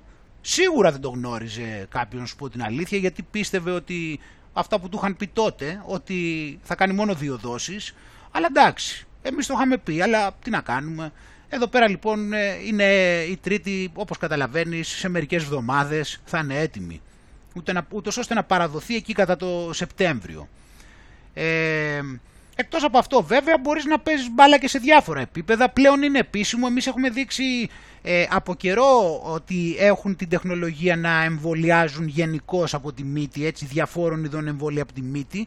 Το έχουμε δείξει εδώ και μήνες ότι έχουν αυτή την τεχνολογία. Τώρα ήρθε η ώρα εδώ είναι 11 Μαΐου αυτό το νέο, ήρθε η ώρα να μιλήσουν για ε, εμβόλια από τη μύτη. Οπότε λοιπόν ε, μπορεί να είναι ακόμα και καλύτερα λέει στο να μπλοκάρουν λέει τη μετάδοση του ιού. Έτσι. Παρότι λοιπόν έχουμε ένα πολύ ισχυρό οπλοστάσιο ε, αυτών των ενέσιμων εμβολίων, ε, κοιτάνε λέει και, σε, και για προϊόντα τα οποία είναι ευκολότερο να μετακινηθούν, να αποθηκευτούν και να τα δώσουν σε αυτή την ε, παγκόσμια κρίση. Έτσι. Ε, οπότε λοιπόν ε, συζητάνε εδώ πέρα για το κατά πόσο μπορεί να είναι χρήσιμα τα εμβόλια του κοροϊδοϊού από τη μύτη. Εντάξει. Ε, και χρειάζονται περισσότερο τώρα λέει, θα το ψάχνουν λέει το θέμα και ποιο είναι το σκεπτικό τώρα ε, πάνω σε αυτά τα οποία ε, έχει να κάνει με το ότι χτυπάει στη μύτη επειδή είναι το σημείο το οποίο είναι το πέρασμα του ιού για μέσα οπότε μπορεί να είναι πιο χρήσιμο έτσι είναι μια άποψη ε, επειδή μπορεί να μπλοκάρει εκεί πέρα το, το σημείο. Και τώρα λοιπόν έτσι είπαμε ότι ψάχνουν λοιπόν αυτό το πράγμα και υπάρχουν στην Αμερική για παράδειγμα, ε, στην πρώτη φάση βρίσκονται δύο, δύο εμβόλια για παράδειγμα. Έχουμε εδώ κάποια, λέει εδώ για τα, αυτά με τις μεθό, το, τι χρησιμοποιούν, ε, μην νομίζεις όλοι παρόμοια άτομα, ε, παρόμοιοι είναι μπλεγμένοι, να έχουν, έχουν και άλλους δηλαδή, έχουν τη Biotech, ε, η AstraZeneca πάλι, ε, εδώ με nasal spray version, το βλέπεις αυτό είναι nasal spray version, δηλαδή με spray μέσα στη μύτη να σε εμβολιάζει και τι άλλα έχουμε να δούμε φίλοι μου; Εδώ είναι είπαμε τα πλεονεκτήματα και τα μειονεκτήματα, έτσι κρατάμε εδώ πέρα λοιπόν ε, και αυτό εδώ πολύ καλά, έτσι nasal vaccines for COVID-19, εντάξει, εμβόλια από τη μύτη για τον κοροϊδοϊό ετοιμάζονται ολοταχώς. Ταυτόχρονα εδώ βλέπουμε για το AstraZeneca που ακούμε τα περισσότερα όπως ξέρεις ε, ότι η Βραζιλία ε, το σταματάει στις, ε, για τις εγγύους σε, όλη την, σε όλη την επικράτεια. Έτσι. Οπότε επειδή υπήρχε λέει ένα περιστατικό με μια μητέρα στο Ρίο Ντετζανέρο που πέθανε από εγκεφαλικό το οποίο ίσως να είχε κάποια σχέση με τον εμβολιασμό. Εντάξει. Ε, είναι όμως προληπτικό λέει γιατί ε, είναι προληπτικό. Γιατί εντάξει τώρα καταλαβαίνεις ότι θα καταλήξουμε τον επόμενο καιρό όπως καταλαβαίνεις ότι δεν είχε καμιά σχέση έτσι. Απλά συνέπεσε χρονικά για μία ακόμα φορά. Είναι όλα 100% οι περιπτώσεις 100% μηδεν, ε, μηδεμίας εξαιρουμένης ότι είναι πάντα σύμπτωση αν ακόμα και δευτερόλεπτα μετά την ένεση πέσεις κάτω ε, είναι σίγουρο ότι δεν φταίει η ένεση γιατί έχουν πει ότι είναι ασφαλής. Όταν έχει έρθει λοιπόν και το, το, το, αυτόν που, θεωρού, που δεν αμφισβητείς σου έχει πει τον οποίο τον βλέπεις τυφλά που είναι ο ειδικός, δηλαδή στην ουσία παραδίδεις τη ζωή σου πλήρως αυτόν, προφανώς και άμα σου πει αυτός ότι είναι ασφαλής, εσύ θα το κάνεις γιατί σου πει ότι είναι ασφαλές. Δεν χρειάζεσαι τεκμήρια γιατί εσύ δεν μπορείς να τα καταλάβεις αυτά. Ξέρει ο ειδικός που θέλει το καλό σου, τα καταλαβαίνει και αν ήταν θα σου έλεγε. Μην ανησυχείς, γιατί ούτε σε καμιά εγκληματική οργάνωση ανήκει, ούτε μίζες παίρνει, ούτε τον εκβιάζουν, ούτε τον έχουν στο χέρι άμα τολμήσει να κάνει κάτι να τον καταστρέψουν, ούτε τίποτα. Μην ανησυχείς, θα ερχόταν και με το που θα έβρισκε κάποιο πρόβλημα για τα εμβόλια θα στο έλεγε σε ένα κατευθείαν για να σε προστατέψει γιατί και τα αφεντικά του το ίδιο θα ήθελαν. Πάνω απ' όλα να σε ενημερώσει και να υπάρχει διαφάνεια. Πάμε και εδώ πέρα. Πάλι γι' αυτό και βλέπεις εδώ έτσι έχουμε μόνο την... Ε, έχουμε μόνο συνέχεια όπως είπαμε Άστρα Ζένεκα έτσι. Αλλά όπως και να έχει έχουμε πολλά γιατί το θέμα είναι ότι και, και αυτά ακόμα που δείχνουν δεν σου είπε κανένας ότι δεν είναι ασφαλή έτσι. Και μόνο για AstraZeneca που δείχνουν, για την τεχνική που λέμε, είπαμε έτσι, σάπιο μήλο και φρέσκο μήλο, ε, για να πάνε όλοι στα Pfizer και τα Moderna και τα Johnson Johnson, τα μπομπαχαρακύρι, ε, λένε για το AstraZeneca, το οποίο πιθανότατα μπορεί και τον επόμενο καιρό να το αποσύρουν κιόλας εντελώς. Παρ' όλα αυτά όμως δεν μας έχει πει κανείς όπως πήγε ο Κούλης ε, ότι δεν είναι ασφαλές. Λέει όλα ότι είναι ασφαλή, έτσι. Παρά αυτά εδώ που βλέπουμε. Λίγες ημέρες μετά τον εμβολιασμό τους με AstraZeneca, οι γυναίκες υποβάλλονται σε σειρά εξετάσεων ώστε να διαπιστωθεί αν τα συμπτώματα συνδέονται με το εμβόλιο. Εντάξει τώρα, δεν νομίζω ότι χρειάζεται, αφού, μας είπαν, αφού είπαν ότι είναι ασφαλές. Μα, μα τώρα θα το εξετάζουμε κιόλας. Μου το είπε το αφεντικό ότι είναι ασφαλές Επίση θα κάτσεις και να το ψάξεις. Εγώ το θεωρώ αγένεια απέναντι στο αφεντικό πάντως να γίνει κάποιο είδους εξέταση. Δηλαδή, όχι τίποτα άλλο, θα στενοχωρηθεί και ότι δεν τον εμπιστευόμαστε. Θεωρείτε ότι υπάρχει σύνδεση με το εμβόλιο της Αστραζένεκα; Αυτό που μπορώ να πούμε μέχρι στιγμής είναι ότι υπάρχει υποψία. Η 44χρονη είναι μητέρα τριών παιδιών. Εντάξει τώρα, αυτά τώρα τις υποψίες δεν είναι αυτό. Τώρα έχουμε μια πανδημία, δεν θα ασχολούμαστε τώρα με, με την υποψία εκεί του καθενός. Εδώ ζούμε μια τρομερή πανδημία. Τελειώνεται, κοπανίστε τις ενέσεις και αφήστε τα τώρα αυτά. Επτά ημέρες μετά την πρώτη δόση του εμβολίου της Αστραζένεκα, πήγε στο νοσοκομείο με ισχυρούς πονοκεφάλους αλλά και με συμπτώματα θρομβοπενία, δηλαδή διαταραχές στην πηκτικότητα του αίματος. Οι εξετάσεις θα δείξουν αν όντως πάσχει από το συγκεκριμένο σύνδρομο. Φανίζεται μετά από εμβολιασμό της Αστραζένεκα, τουλάχιστον στις λίγες περιπτώσεις που έχουν αναφερθεί παγκοσμίως. Οι ιατροί παρουσιάζονται καθησυχαστικοί όσον αφορά την πορεία της υγείας της, ωστόσο οι διαγνωστικές εξετάσεις συνεχίζονται. Σαν, το, σαν να ψάχνεις ψήλους στάχυρα και εμείς δεν έχουμε καταφέρει να βρούμε τίποτα. Μοχθούμε όλη μέρα να βρούμε καμιά παρενέργεια. Όπως τα νούμερα που σου είπα πριν. ώστε να αποσαφινιστεί σε τι οφείλεται το πρόβλημα. Άλλη μια γυναίκα από την Κρήτη, να αποσαφινιστεί. Αυτό είναι το θέμα. Θέλει να αποσαφινιστεί, θέλει να μας πει ακριβώς τι έφταιγε. Όχι ότι τίθεται θέμα εμβολίου, απλώς να βρει κάτι άλλο. Κάνα εγκεφαλικό, κάνα αυτά, ξέρεις. Εκεί τίποτα το καμιά, τίποτα, καμιά ασθένεια από γεννησιμιού και όλα αυτά. Δύο παιδιών κατέληξε στο νοσοκομείο μετά την πρώτη δόση με Αστραζένεκα. Πήγαινε ερχόταν στα νοσοκομεία του νησιού καθώς είχε κεφαλαλγία και μούδιασμα στα άκρα. Χειρουργική κλινική του Πανεπιστημιακού Νοσοκομείου Ηρακλείου. Έγινε μία μαγνητική τομογραφία και απεφασίστη και έγινε θρομβόληση διότι υπήρχε υποψία έντονη ότι υπάρχει θρόμβος. Η κατάσταση της υγείας της κρίνεται σταθερή. Τη στιγμή που ετέθη η πόνοια μήπως τυχόν έχει σχέση με το εμβόλιο έχουν γίνει όλες οι απαραίτητες εξετάσεις και περιμένουμε τα αποτελέσματα. Σύμφωνα με την Εντάξει. οικογένεια τη. Τώρα εδώ ε, μπορούσαμε, πάλι αυτό σου λέω, μπορούσα τώρα λίγο να έχει ρε παιδί μου ένα στοίχημα και να ποντάριζα. Εδώ να μπορούσαμε να βάλουμε λεφτά μέσα και να πούμε ρε παιδί μου, εγώ ποντάρω ότι έχει σχέση. Και ο άλλος να λέει ποντάρω ότι δεν έχει σχέση. Αν τώρα που δεν έχουν βγάλει το συμπέρασμα από την εξέταση και εμείς μπορούσαμε να ποντάρουμε δεν θα μπορούσαμε, τι ωραία που θα ήταν να ποντάρουμε στο αν θα, βγουν, θα, βρει, θα βρει ότι έχει κάποια σχέση ή δεν έχει. Θα είχαμε γίνει εκατομμυριούχοι μιλάμε. Θα, θα μπορούσαμε να ξέρουμε με τόση μεγάλη ακρίβεια τα αποτελέσματα αυτών του είδους των εξετάσεων. Το αν σχετίζεται ε, η παρενέργεια με τον πόλη. 47χρονης έχει παραλύσει η μισή της πλευρά.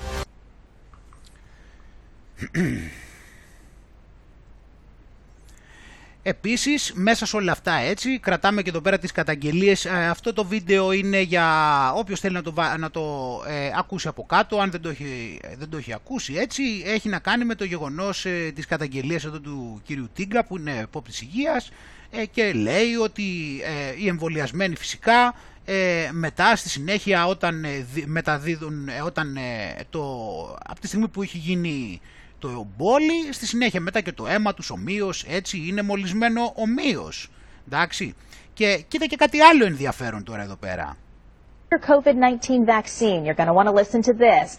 The Red Cross says anyone who has received their COVID-19 vaccine cannot donate convalescent plasma to help other COVID-19 patients in hospitals.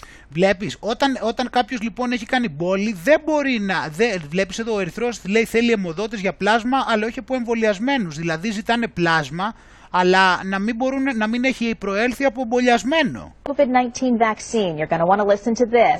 The Red Cross says anyone who has received their COVID-19 vaccine cannot donate convalescent plasma to help other COVID-19 patients in hospitals. Έτσι, δεν μπορεί να το δώσει δηλαδή αυτό σε άλλους από κοροϊδοϊό. Άρα άμα κάποιος είναι από κοροϊδοϊό στο, ε, στο νοσοκομείο θα πρέπει για να, για να, αν χρειάζεται αίμα θα πρέπει να το πάρει από κάποιον μη μπολιασμένο. Δηλαδή μετά, και μετά τι θα γίνει, άμα μπολιαστούν όμως όλοι, μετά δεν θα έχει πλάσμα από κανέναν. Έτσι δεν πάει. Αλλά τότε δεν θα υπάρχει ο ιός, βλέπεις. Αλλά τότε δεν θα υπάρχει η ανθρωπότητα, βλέπεις. Plasma is made up of antibodies from people who have recovered from the virus But the vaccine wipes out those antibodies, making the convalescent plasma ineffective in treating other COVID-19 patients. Έτσι το κάνει το, το, κάνει το, το πλάσμα ανενεργό για κάποιο λόγο. Έτσι, αντί να το κάνει ενεργό, το απενεργοποιεί, όπως, αν, ε, κάτσε να ξαναβάλει. Virus. But the vaccine wipes out those antibodies, making the convalescent plasma ineffective in treating other COVID-19. Είδες δηλαδή τα, τα, τα antibodies, τα, ε, τα αντισώματα τα οποία έχεις ε, μέσα σου η, το εμβόλιο λέει ότι τα σταματάει. Ναι, γιατί μετά ξεκινάει την παραγωγή τη δική του, δεν είπαμε, αφού κάνει αλλαγή, αφού αλλάζει το πρόγραμμα και παράγει μετά δικά του. Αυτό λέει, αυτό διαπιστώνει. Antibodies from people who have recovered from the virus, but the vaccine wipes out those antibodies, making the convalescent plasma ineffective in treating other COVID-19 patients. Έτσι, οπότε δεν μπορεί να δώσει γιατί δεν είναι καλό μετά το πλάσμα το τέτοιο, γιατί δεν λειτουργούν τα αντισώματα. Άμα έχεις κάνει το μπόλι. Εντάξει, OK. Okay. Εδώ μου έχετε στείλει πολλοί, το είχα δείξει και μια φορά παλιότερα, έτσι είναι συλλογή υπογραφών για υποχρεωτικές ιατρικές πράξεις. Και εδώ έχει για το κείμενο υπογραφών, οπότε όποιος ε, συμφωνεί εδώ πέρα με τις περιγραφές, αν θέλει μπορεί να συμμετάσχει. Μου το έχετε στείλει πολλοί κόσμος ε, και έχουν σκοπό λέει να, ε, να συγκεντρωθούν άνθρωποι ώστε να κάνουν ομαδικές αγωγές. Και ελπίζω να κάνουν και ενάντια στους δημοσιογράφους όπως συζητιέται που πρέπει να γίνει αυτό γιατί έχουν μείνει πολλοί και νιώθουν ότι δεν τους απειλεί κανένας. Έτσι ε, επίσης εδώ ε, τώρα λοιπόν να δούμε λίγο σε σχέση με αυτά ότι το πράγμα έχει παραγίνει εδώ πέρα Κοίτα εδώ λοιπόν παράδειγμα τι ε, καταγγελία έχουμε εδώ για το σχολείο. Που ένα παιδί, ένας συμμαθητής μάλλον του γιού μου, 12 ε, χρονών, ε, εν ώρα μαθήματος ε, μπήκε μια κυρία μέσα και τον φώναξε ότι Παναγιώτη του λέει έλα λέει που σε θέλουμε λιγάκι και τον πήρε έξω εν ώρα μαθήματος.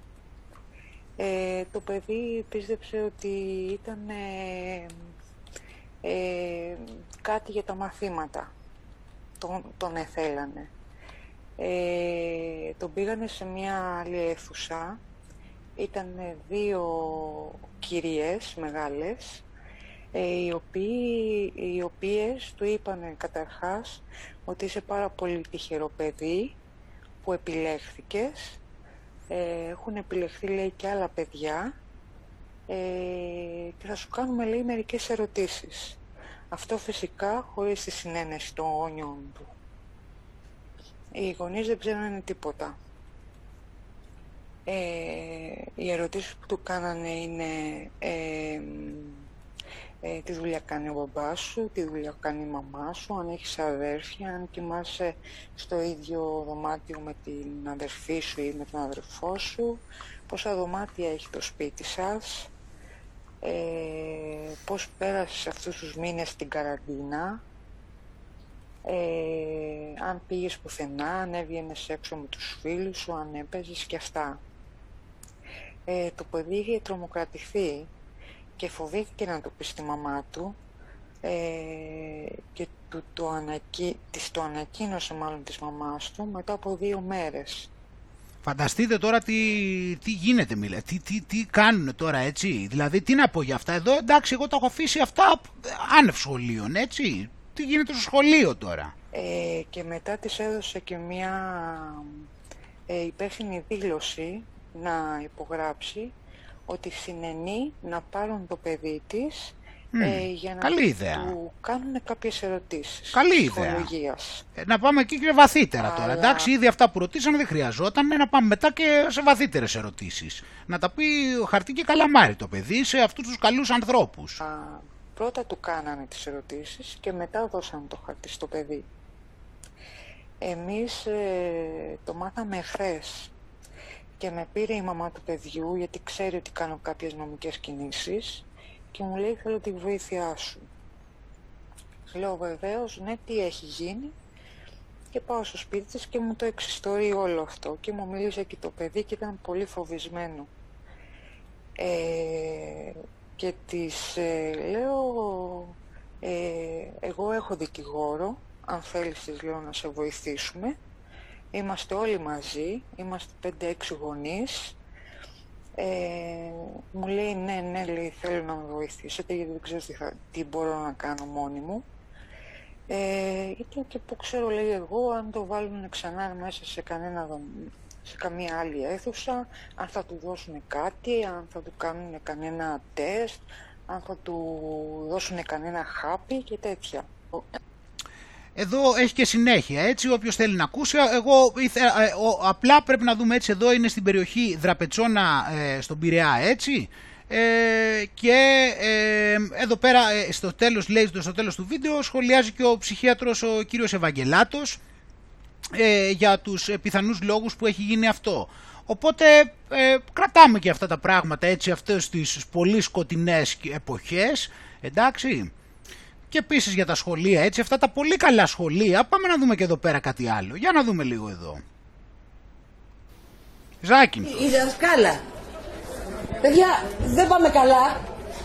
Κοίτα δεν πάμε καθόλου καλά. Συγγνώμη, Αυτό, αυτή τη στιγμή με... Εγώ εξυπηρέτηση πήγα να κάνω. Κάνει εξυπηρέτηση. Δεν καλά. Απαγορεύεται. τέτοιο. Είστε γιατρός. Σας κάνω Είστε γιατρός. Είστε Δηλαδή γιατρός. την ώρα το ξέρεις ότι φέρνω αστυνομία και σε συλλαμβάνει, το ξέρεις. Υπάρχει νόμος. Δεν είμαστε καλά εδώ πέρα. Δεν γίνει όλοι γιατροί. Παιδάκι μου, αν είναι ενημερωθείτε λιγάκι. Όταν δεν μιλάνε έξω. Όχι, με συγχωρείτε, παθαίνει σοκ. Παθαίνουμε σοκ και μιλάμε. Κοίτα, η άλλη της βγαίνει και από πάνω κιόλας. Κοίτα, σκέψου πόσα πράγματα γίνονται σε σχολεία που δεν τα μαθαίνει ο κόσμος ή δεν ασχολείται. Δεν είμαστε καλά εδώ πέρα. Δεν γίνει όλοι γιατροί. Παιδάκι μου, αν είναι ενημερωθείτε λιγάκι. Τη βγαίνει και από πάνω. Όχι, δεν της αρέσει και ο τρόπος. Συγχωρείτε, παθαίνει σοκ. Παθαίνουμε σοκ και μιλάμε. Είναι 14 χρονό ανήλικο. Εσείς έπρεπε να ζητάτε συγγνώμη. Έτσι, έτσι, έτσι. Κάνει και λάθος. Πρέπει να του ζητήσεις και συγγνώμη. Καλά. Φτάσατε να είσαστε Μέσα στο σχολείο. Μέσα στο σχολείο. Rapid test. Τι έγινε. Συνένεση το ανήλικο. Άκου δικαιώ. Συνένεση. Παιδιά είναι όλα εντάξει. Τώρα μιλάμε για ένα απόλυτο πιάτσικο. Έτσι. Τώρα το να ε, θεωρεί κανείς ότι μπορεί έτσι να το αφήσει στην τύχη τα πράγματα οπουδήποτε χωρίς να έχει τα μάτια του τέσσερα. Καλά. Αλλά εδώ να μου πεις κοπανάνε νέσεις και δεν τους νοιάζει. Θα τους νοιάζει γενικώ τι γίνεται στην κοινωνία; Δεν έχει άμκα και επειδή δεν έχει άμκα. Με το ζόρι, με το ζόρι. Με το ζόρι. Παιδιά με μια υπεύθυνη δήλωση κοπελούλα έπαινε, τελειώσαμε. Αν είναι δυνατόν, έλεος. Καταλάβατε τι είδαμε.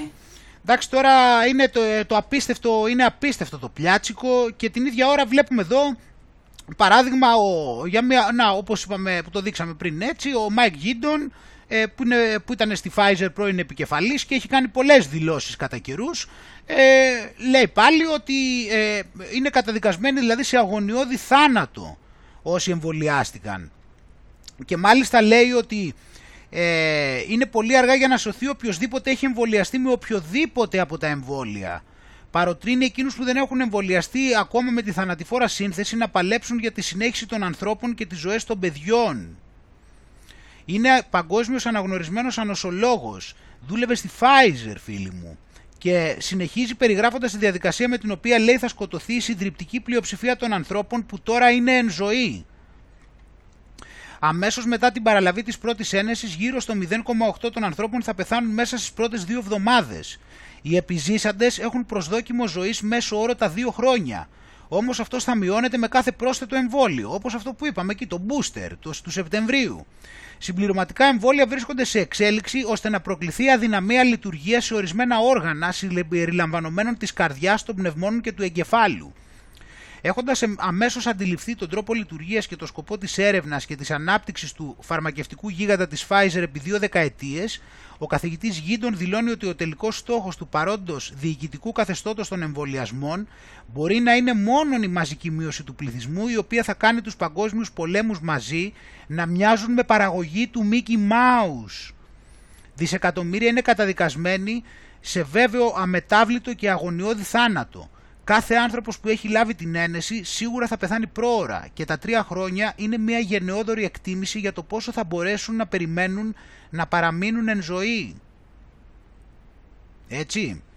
Και έχουμε και μια πρόσφατη καινούρια συνέντευξη ε, που εδώ είναι και υποτιτλισμένη όπως είπαμε. Ε, είναι 50 λεπτά έτσι για όποιον θέλει φυσικά το, το θυμίζουμε.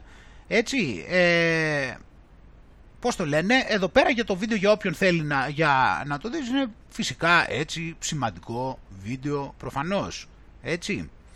Και κάτι άλλο επίσης βλέπουμε εδώ πέρα, ε, μεταξύ άλλων όλων αυτών των παρενεργειών έτσι που δείξαμε και όλων αυτών των θανάτων, βλέπουμε επίσης ότι έχουμε την έρευνα εδώ η οποία λέει ότι επανενεργοποιείται από το εμβόλιο και ο έρπης ζωστήρας σε κάποιους ασθενείς που έχουν αυτοάνωσα ε, φλεγμονοειδείς ε, ρευματίτιδες.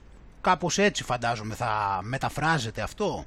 Ε, οπότε αυτοί που έχουν ρευματικές ε, που σε ασθενείς οι οποίοι λοιπόν ε, ε είχαν, έχουν αυτό τις ε, ρευματοειδείς ασθένειες οι οποίες έχουν να κάνουν με αυτοάνωσα, ε, φλεγμονές έτσι βλέπουμε ότι αυτά επανενεργοποιούνται και το είδα να συμβαίνει σε ποσοστό 1,2% για το Pfizer.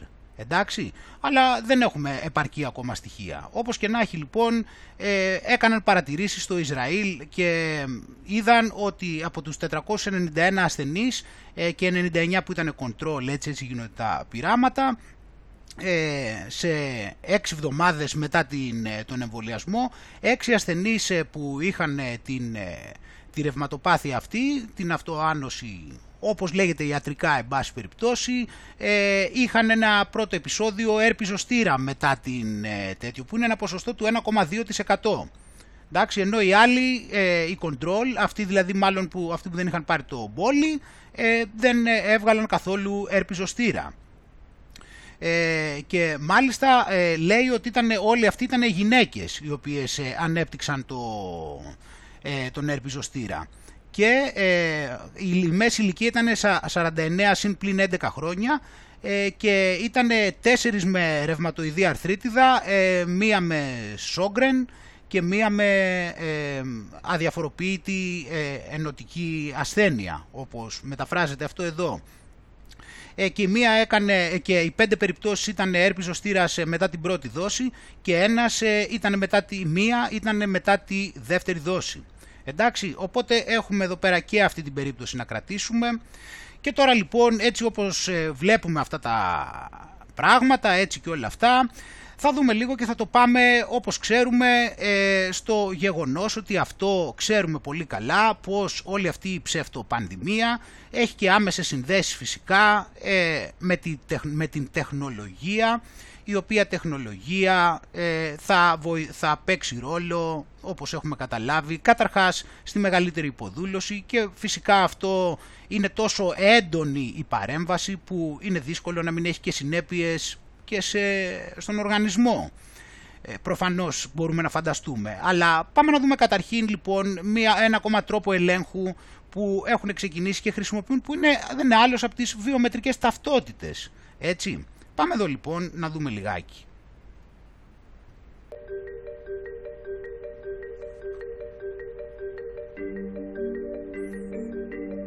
Έτσι, είναι βιομετρικές ταυτότητες επειδή είναι, ε, επειδή είναι σύστημα το οποίο ελέγχει τα, ε, τα δακτυλικά αποτυπώματα.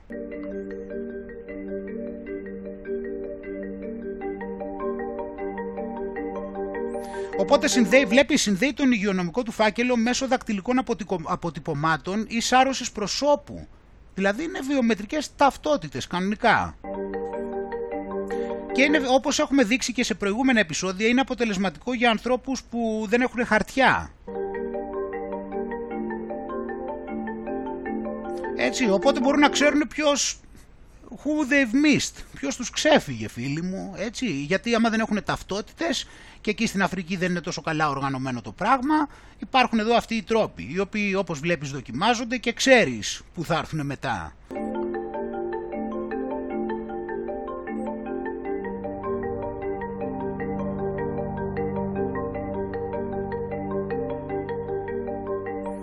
Οπότε με, αυτό, με αυτή την εφαρμογή έχουν άμεση πρόσβαση στο, ποιο, στην κάρτα υγείας όλων.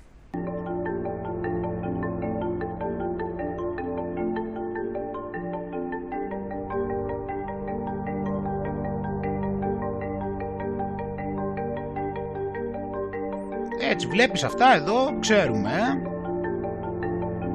Και κοίτα εδώ τώρα λοιπόν, ανέπαφη εκδοχή λόγω COVID. Τι σημαίνει δηλαδή, ανέπαφη εκδοχή είναι το τελικό στάδιο. Ξέρεις τι σημαίνει ανέπαφη εκδοχή, ότι έχω τον αισθητήρα οπουδήποτε στον δρόμο και όπως κινείς εσύ και περνάς από κάπου, σαρώνει. Σαρώνει τα βιομετρικά σου στοιχεία, το βλέπεις, ούτε καν ακουμπάς. Άρα τι, περπατάς κάπου, τι σημαίνει αυτό, περπατάς κάπου και υπάρχει ένας αισθητήρας ο οποίος κοιτάει την κόρη του ματιού σου, το δακτυλικό αποτύπωμα, οτιδήποτε ορίσουν. Έτσι.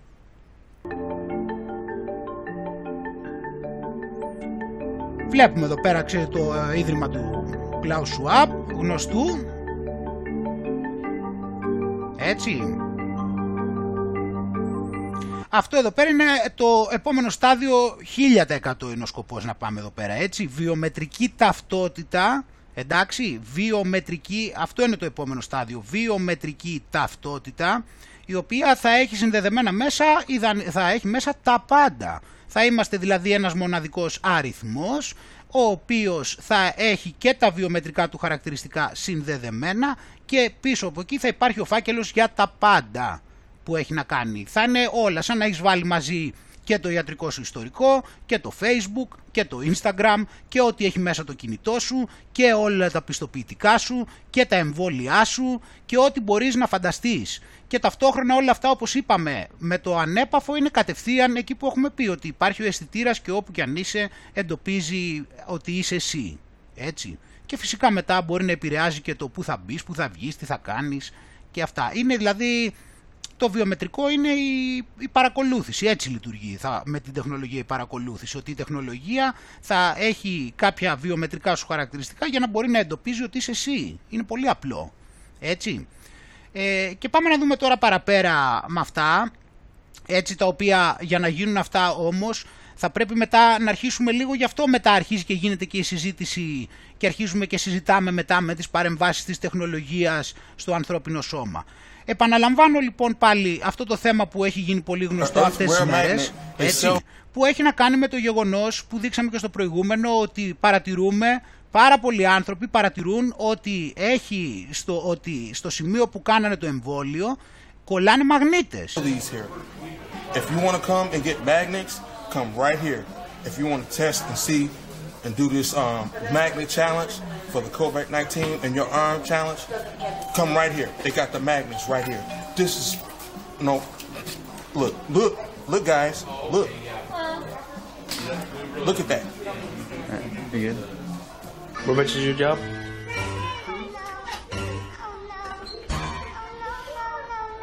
Just to show you on down the armor bit. False. Vaccine shot, right? And he said if you put a magnet to his then a stick. Yo, what the fuck? Ain't no way. Look, that's where my first one was, and then you can literally Yo. feel it too. Hold on.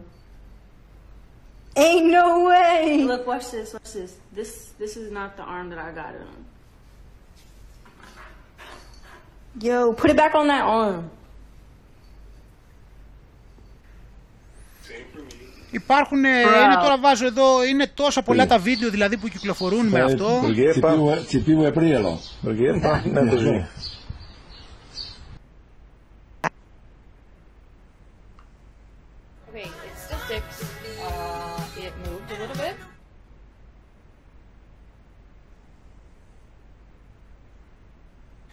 Και έχουμε και φωτογραφίες που μου έχουν στείλει, όπως αυτή εδώ, με αυτό το μαγνητάκι έτσι. Και εδώ πέρα επίσης και γενικώς είναι τόσα πολλά, δηλαδή τι να πρωτοδείξεις, ε, έδειξα μερικά στιγμιότυπα, είναι τόσα πολλά τα βίντεο, οι φωτογραφίες, ε, έχει βουήξει ο τόπος, ε, σε σημείο πλέον δηλαδή δεν νομίζω ότι μπορούμε να είμαστε σε σημείο να το αμφισβητούμε για το κατά πόσο ισχύει κάτι τέτοιο. Έτσι. Και όπως τα κοιτάμε αυτά λοιπόν με τη μανία τους με τον πόλιασμα και ένα από τα γεγονότα που βλέπουμε είναι αυτό, ε, κοιτάμε σε, βρίσκουμε εδώ ένα παλιότερο ε, άρθρο από την Guardian, από την, ε, αυτό είναι τώρα φαντάσου είναι πέντε χρόνια πριν και και λέει ότι ε, έχουν φτιάξει μία γενετικά, ε, μέσω γενετικής μηχανικής μια πρωτεΐνη η οποία λέγεται μαγνέτο, η οποία μπορεί από μακριά να ελέγξει τον εγκέφαλο και τη συμπεριφορά. Έτσι. Αυτή η γενετικά τροποποιημένη πρωτεΐνη, η οποία λέγεται μαγνέτο. Εδώ λοιπόν μας λέει για τη νέα μέθοδο η οποία μια μαγνητισμένη πρωτεΐνη μπορεί να ενεργοποιήσει ε, κύτταρα του εγκεφάλου γρήγορα, ε, μετά να μπορούν να επανέλθουν λέει και χωρίς να γίνει παρέμβαση. Οπότε έφτιαξαν αυτή τη μέθοδο οι ερευνητές, ε, έφτιαξαν τότε οι ερευνητές αυτή τη νέα μέθοδο να ελέγχουν τα, ε, τις συνδέσεις του μυαλού οι οποίοι ε, έχουν να κάνουν με πολύπλοκη, ε, πολύπλοκες συμπεριφορές, ζωικές συμπεριφορές χρησιμοποιώντας γενετική μηχανική ούτως ώστε να δημιουργήσουν μια μαγνητισμένη πρωτεΐνη η οποία ενεργοποιεί συγκεκριμένα γκρουπ από νευρικά κύτταρα από απόσταση. Έτσι.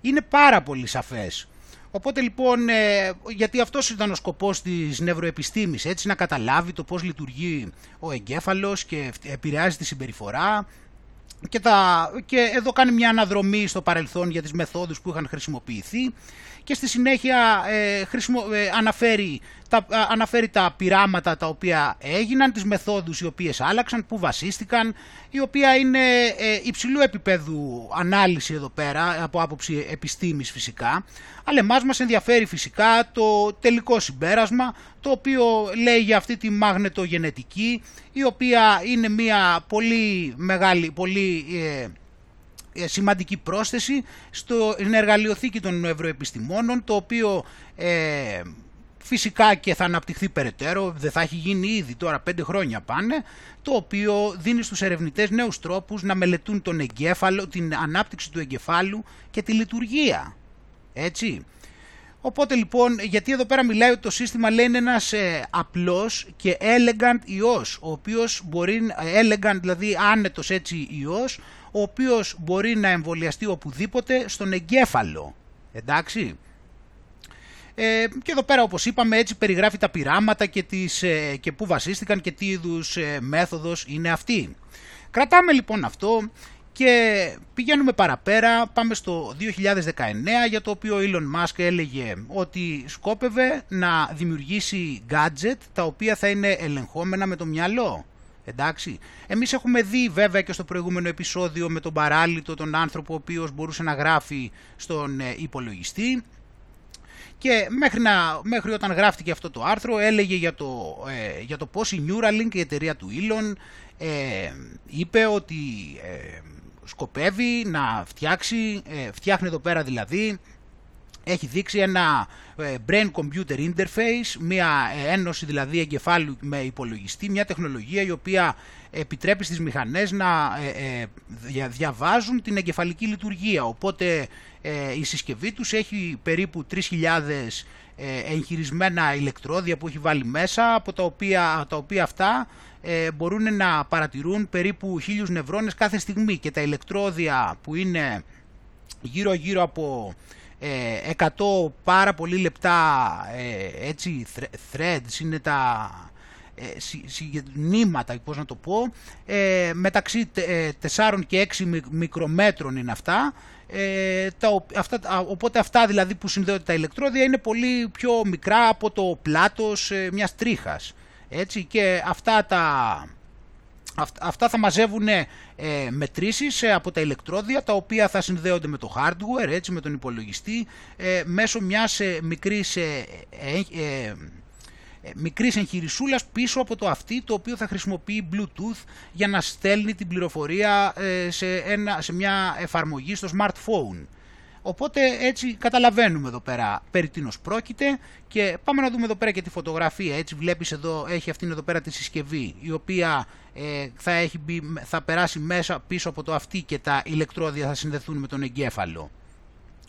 Έτσι, και το κάνει επειδή έχει να κάνει με την τεχνητή νοημοσύνη φυσικά όπως ξέρουμε και θα ε, βοηθήσει τους ανθρώπους που είναι παράλυτοι ούτως ώστε να μπορούν να μετακινούν έτσι αυτά τα προσθετικά τα οποία θα βάζουν. Είναι πάντα για το καλό μας και είναι πάντα για το καλό της ιατρικής και της επιστήμης. Έτσι, ε, αυτή τη στιγμή ε, χρειαζόμαστε λέει, μια τεχνολογία όπως ε, τα λάπτοπ τα οποία ε, καθυστερούν λέει, λόγω των ματιών μας ή των δακτύλων μας. Αν βάλουμε όμως λέει ένα chip στον εγκέφαλό μας αυτό θα κάνει τα πράγματα πολύ πιο γρήγορα και αυτό είναι το κλειδί λέει που πρέπει να υπερβούμε. Ε, και εδώ πέρα μετά συζητάει για το κατά πόσο πιστεύει ότι αυτό θα λειτουργήσει και τι σκοπεύουν να κάνουν μετά και τι, πώς αντιδρά ο κόσμος. Εμείς όμως βλέπουμε ότι αυτά έχουν ήδη προχωρήσει βάσει του τι μας δείχνουν τουλάχιστον. Και αφού λοιπόν βλέπουμε αυτόν τον, ε, αυτό που ονομάζουν μετανθρωπισμό αλλά είναι αντιανθρωπισμός στην ουσία. Ε, και αυτή η σύνδεση έτσι του ανθρώπου με τα τσιπάκια και με τα ηλεκτρόδια και όλα αυτά ε, που υποτίθεται ότι ο ηθήνων νους είναι ο ήλων, ο οποίος όπως όλοι τους φυσικά είναι απλά ένας μπροστάρης και τίποτα περισσότερο. Ένας μπροστάρης της ατζέντας. Για να φαίνεται δήθεν ότι ε, η ατζέντα διαφοροποιείται και υπάρχουν διαφορετικά άτομα ε, τα οποία και καλά δρούν αυτόβουλα.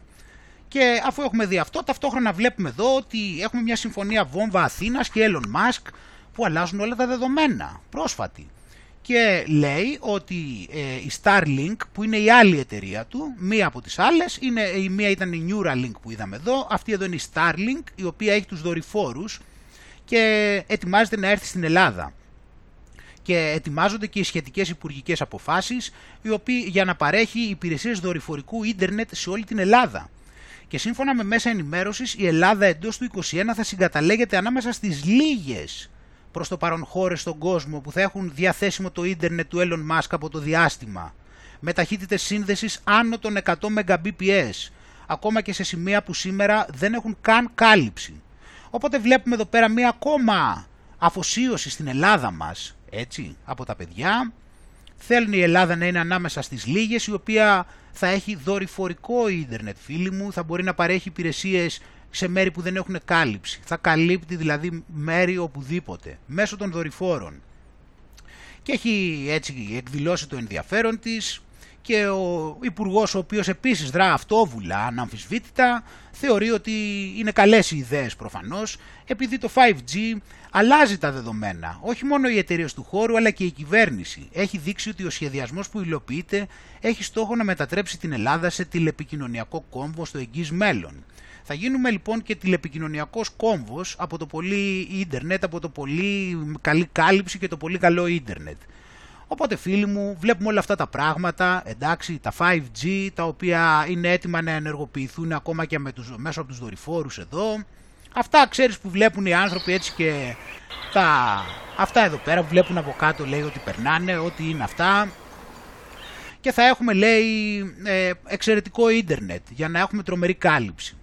Και μετά έτσι έχουμε δει όλα αυτά φίλοι μου και μετά έχοντας δει και αυτά φαντάσου εδώ πέρα τώρα ότι αυτά πόσο πιθανό είναι μετά να σκεφτείς ότι αυτά έχουν κάποια σύνδεση με το 5G το οποίο εδώ έχει βάλει μπρος για τα καλά με κάθε τρόπο.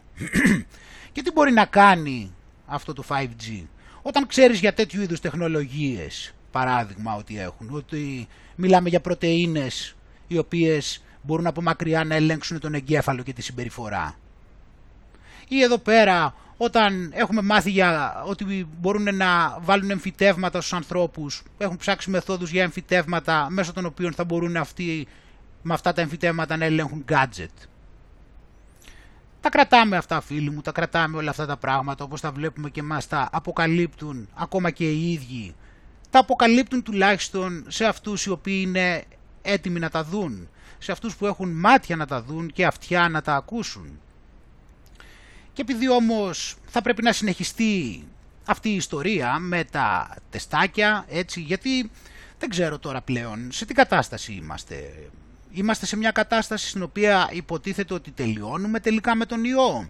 Είμαστε σε μια κατάσταση που περιμένουμε ότι θα τον έχουμε για πολύ.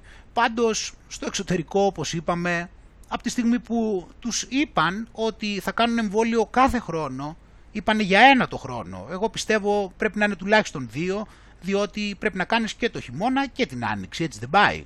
Τέλος πάντων, ε, γι' αυτό λοιπόν και θα πρέπει να γίνουν επενδύσεις και στα τεστ. Θα πρέπει να έχουμε καλύτερα τεστ, δεν πιστεύεις; Δεν θα πρέπει η ακαδημαϊκή κοινότητα, μιας και ο ιός θα συνεχιστεί, να έχει και καλύτερα τεστ; Οπότε λοιπόν το, γεω, το Γεωπονικό Πανεπιστήμιο έχει φτιάξει self-test μέσω κινητού για αποτελέσματα σε μόλις 3 λεπτά.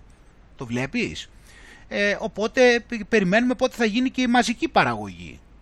Εσύ βλέπεις ότι αυτό δείχνει κάποια πρόθεση να απαλλαγούμε από αυτό τον ιό; Η καινοτομία του συγκεκριμένου τεστ είναι πολλαπλή. Η τεχνολογία καταρχάς δεν έχει καμία σχέση με την τεχνολογία των self-test. Εδώ είναι υψηλότερο επίπεδο τεχνολογία για να εντοπίσει τον ιό. Κατάλαβες; Είναι θέμα πόσο καλός είσαι να εντοπίζεις τον ιό.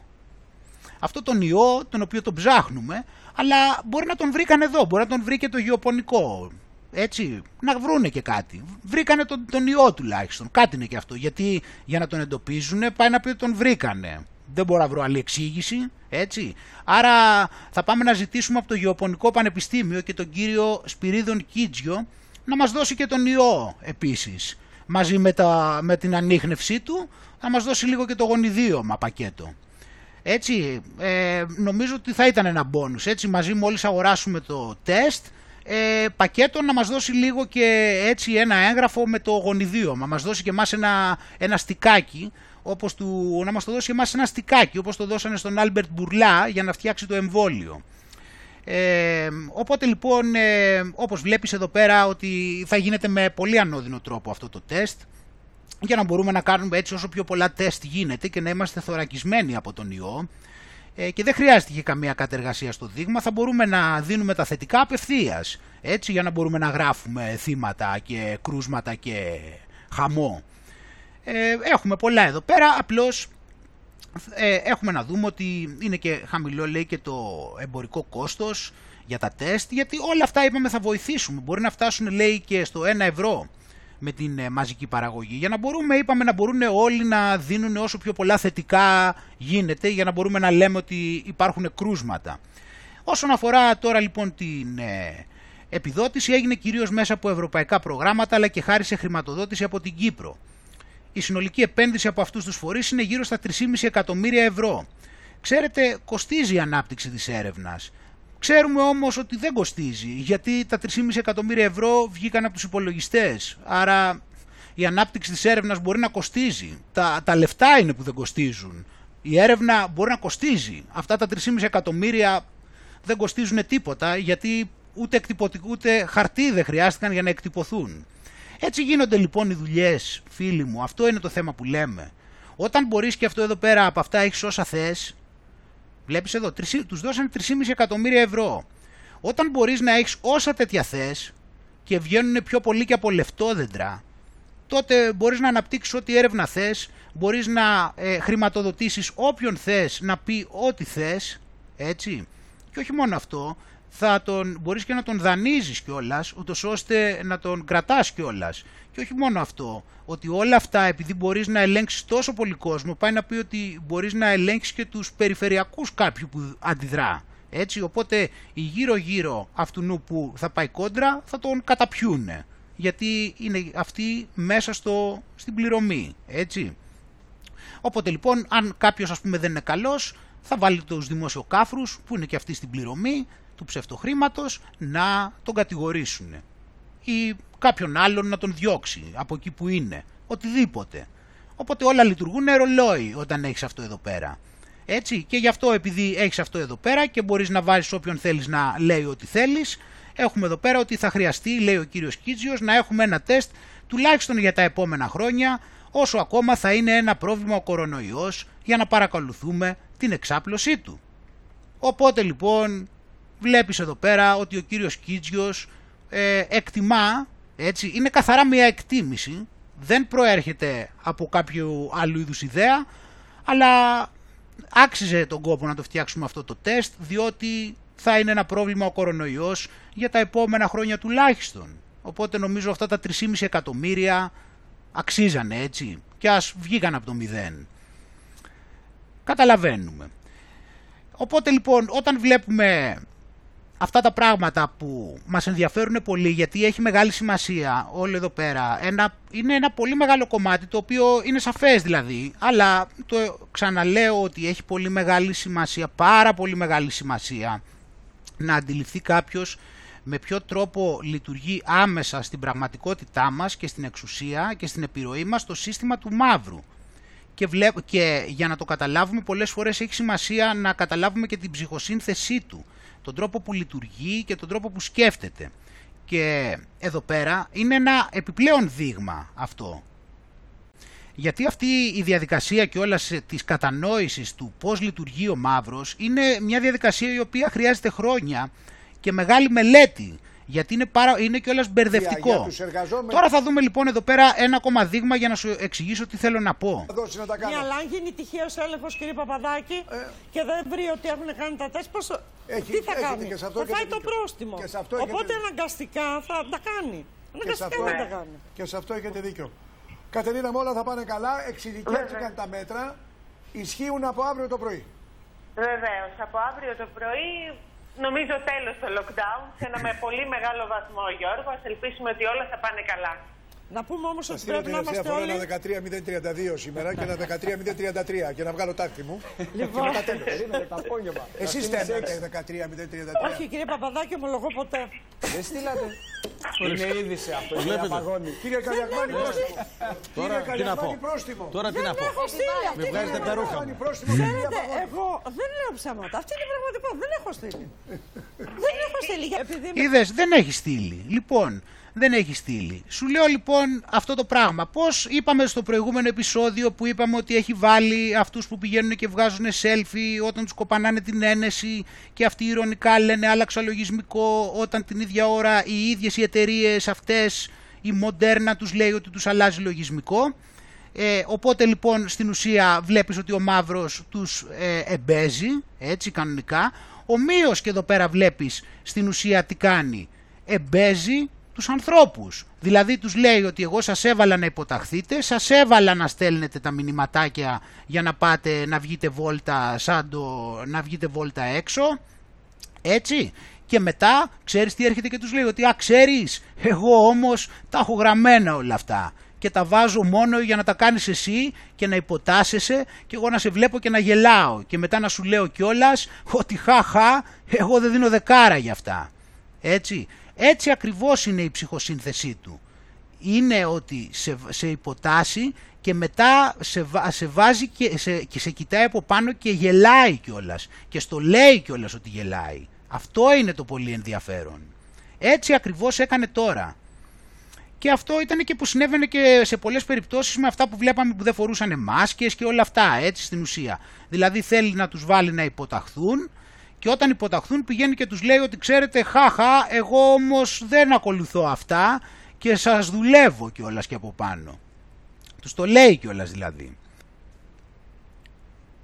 Και κάτι άλλο τώρα έτσι σε σχέση, σε σχέση μια, κάτι άλλο που θέλω να δείξω για να το γνωρίζεις σε σχέση με τα νησιά και αυτούς τους υποχρεωτικούς εμβολιασμούς και όλα αυτά που λένε ότι κάνουν ότι είναι μια παρόμοια κατάσταση και στην Ιταλία έτσι ότι είναι η ίδια λογική, ότι ελπίζουμε ότι θα έχουμε μια καλή σεζόν για τον τουρισμό, λένε στην Ιταλία, επειδή είναι πολύ σημαντικό, τώρα που ε, ανοίξαν έτσι τη χώρα για να πάει ο κόσμος, αλλά είναι το θέμα ότι λέει εδώ για παράδειγμα ότι στο, σε αυτό εδώ πέρα το μέρος, έτσι στο νησί, το, στο Γκίγλιο, εντάξει, ε, γίνεται το ίδιο πράγμα, δηλαδή γίνεται το εξής, Like other small islands, όπως άλλα μικρά νησιά, έτσι και το Γκίγλιο, την επόμενη εβδομάδα θα εμβολιάσει όλο τον πληθυσμό των 1.400 ατόμων, όπως και τους εποχιακούς εργαζόμενους, ούτως ώστε να προετοιμαστεί για την ε, καλοκαιρινή σεζόν. Εντάξει. Οπότε εδώ πέρα στο δείχνω αυτό το πράγμα σαν ένα δείγμα να σου πω ότι η ίδια περίπτωση, η ίδια λογική θα ακολουθήσουν και οι υπόλοιποι νότιοι Με, δεν ξέρω με την Πορτογαλία ακριβώς δεν έχω δει τι έχει γίνει, γιατί την Πορτογαλία την έχουν ότι είναι υποτίθεται πιο καλά από αυτούς. Ε, αλλά για Ισπανία εδώ και Ιταλία είναι σαν και εμάς. Εντάξει. Αυτή η ίδια κατάσταση, ότι τάχα μου ε, επιβάλλουν ότι πρέπει να γίνει εμβολιασμός παντού, αλλιώς δεν μπορεί να λειτουργήσει ο τουρισμός και ότι τον έχουν πάρα πολύ μεγάλη ανάγκη και αλλιώς δεν θα λειτουργήσει ο τουρισμός και δεν θα τους εμπιστεύονται και όλα αυτά που δεν χρειάζεται τώρα να τα επαναλαμβάνω. Εντάξει. Ε, τώρα λοιπόν, ο, ε, όπως είπαμε πριν, να σου αναφέρω καταρχάς εδώ πέρα ε, σε σχέση με το Βατικανό, έτσι, επειδή πρέπει να δούμε και πώς πηγαίνουν και τα θρησκευτικά ζητήματα αυτή τη στιγμή. Εδώ βλέπουμε λοιπόν ότι η κοινότητα, η οργάνωση έτσι, των καθολικών επιστημόνων θα, κάνει, θα έχει το συνέδριο στις 4 με 6 Ιουνίου θα κάνουν και σε, ε, πώς το λένε, πήραν το δικαίωμα φυσικά να διεξαχθεί και ποιο θα είναι το θέμα, θα, είναι, θα έχει να κάνει και με εξωγήινους, έτσι. Ε, ο τίτλος θα είναι «Εξωγήινη, τεχνητή νοημοσύνη ε, και μυαλά πέρα από τα ανθρώπινα». Εντάξει, φυσικά εδώ τεχνητή νοημοσύνη, ξέρεις, ε, μετανθρωπισμό και αυτά. Αλλά βλέπεις ότι εδώ υπάρχει και ένα πολύ μεγάλο κομμάτι των εξωγήινων. Θέλουν να μας μιλήσουν για εξωγήινους. Ε, και θα, ε, θα μιλήσει για τον ε, διαφόρων ειδών αληθινά υποθετικές ε, ε, ευφυΐες οι οποίες δεν είναι ανθρώπινες ή βιολογικά συνδεδεμένες, σχετιζόμενες με ανθρώπους έτσι και εδώ πέρα κάτι άλλο τώρα που είναι πιο σημαντικό ακόμα τώρα εδώ πέρα Θέλω να σου δείξω κάτι. Αυτό εδώ είναι από το... Εδώ είναι, ε, είναι η εφημερίδα αυτή του Βατικανό, έτσι. Αυτό λοιπόν εδώ πέρα είναι το Λοζερβατόρε Ρωμάνο. Και ε, μιλάει για αυτήν εδώ την εικόνα. Έτσι, τη βλέπεις εδώ αυτή την εικόνα.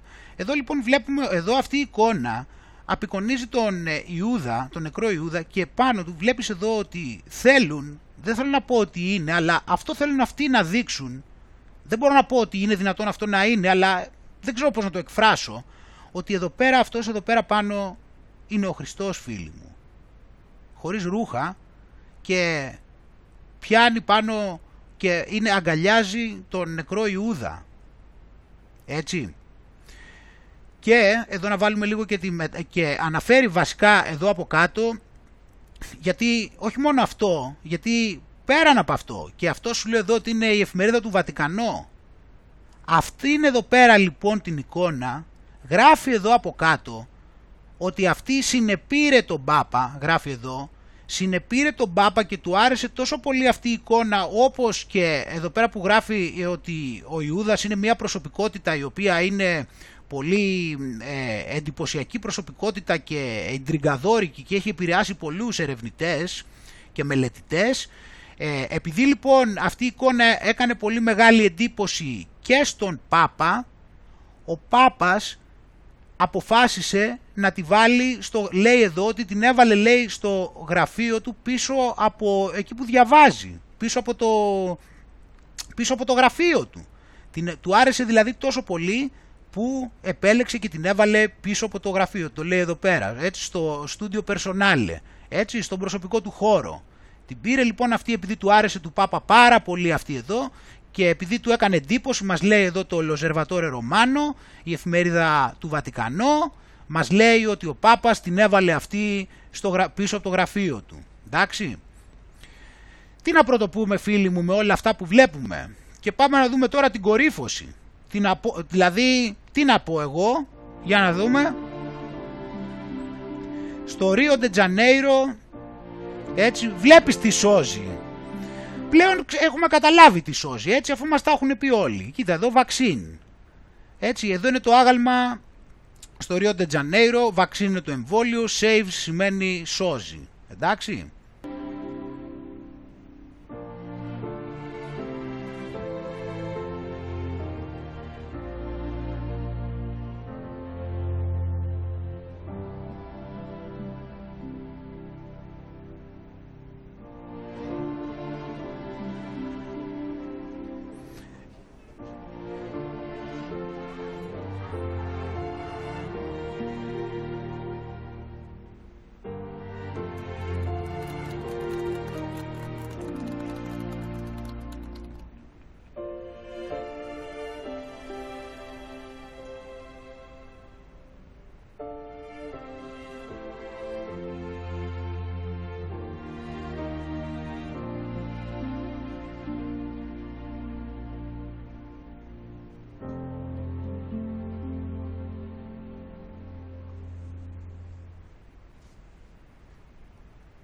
Μου έβγαλε έτσι ένα τόνο δραματικότητας και όλα αυτή η μουσική μαζί με, το, μαζί με την εικόνα. Σαν να μην έχει μείνει τίποτα ε.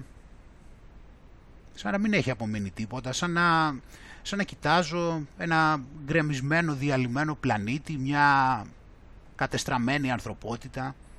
Όμως φίλοι μου όλα αυτά είναι ανάλογα το τι θέλεις να δεχτείς από όλα αυτά μέσα σου όμως παρόλα αυτά παρόλα αυτά παρόλο το δράμα στην ουσία, αν θέλεις εσύ μέσα σου να κρατάς αυτό που χρειάζεται να κρατάς και κάνεις αυτά που χρειάζεται να κάνεις και που έχεις ανάγκη και που ξέρεις, τότε ό,τι και αν κάνουν αυτοί δεν θα μπορέσουν αυτά να τα σταματήσουν μέσα μας, ούτε αυτά που αισθανόμαστε, ούτε αυτά που πιστεύουμε και ούτε αυτά που μας ενδυναμώνουν και μας ενδυναμώνουν.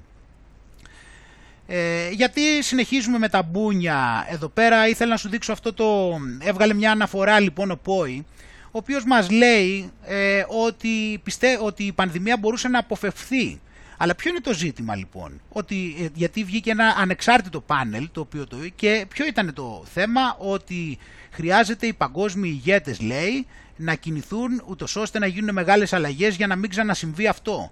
Τι πρέπει να γίνει λοιπόν για να μην μας ξανατύχει ένας τέτοιος ιός; Πρέπει να κάνουμε τα εξής. Θα, θα δούμε εδώ πέρα κάποια πράγματα τα οποία είπε. Υπήρχε λοιπόν global political leadership, δεν υπήρχε.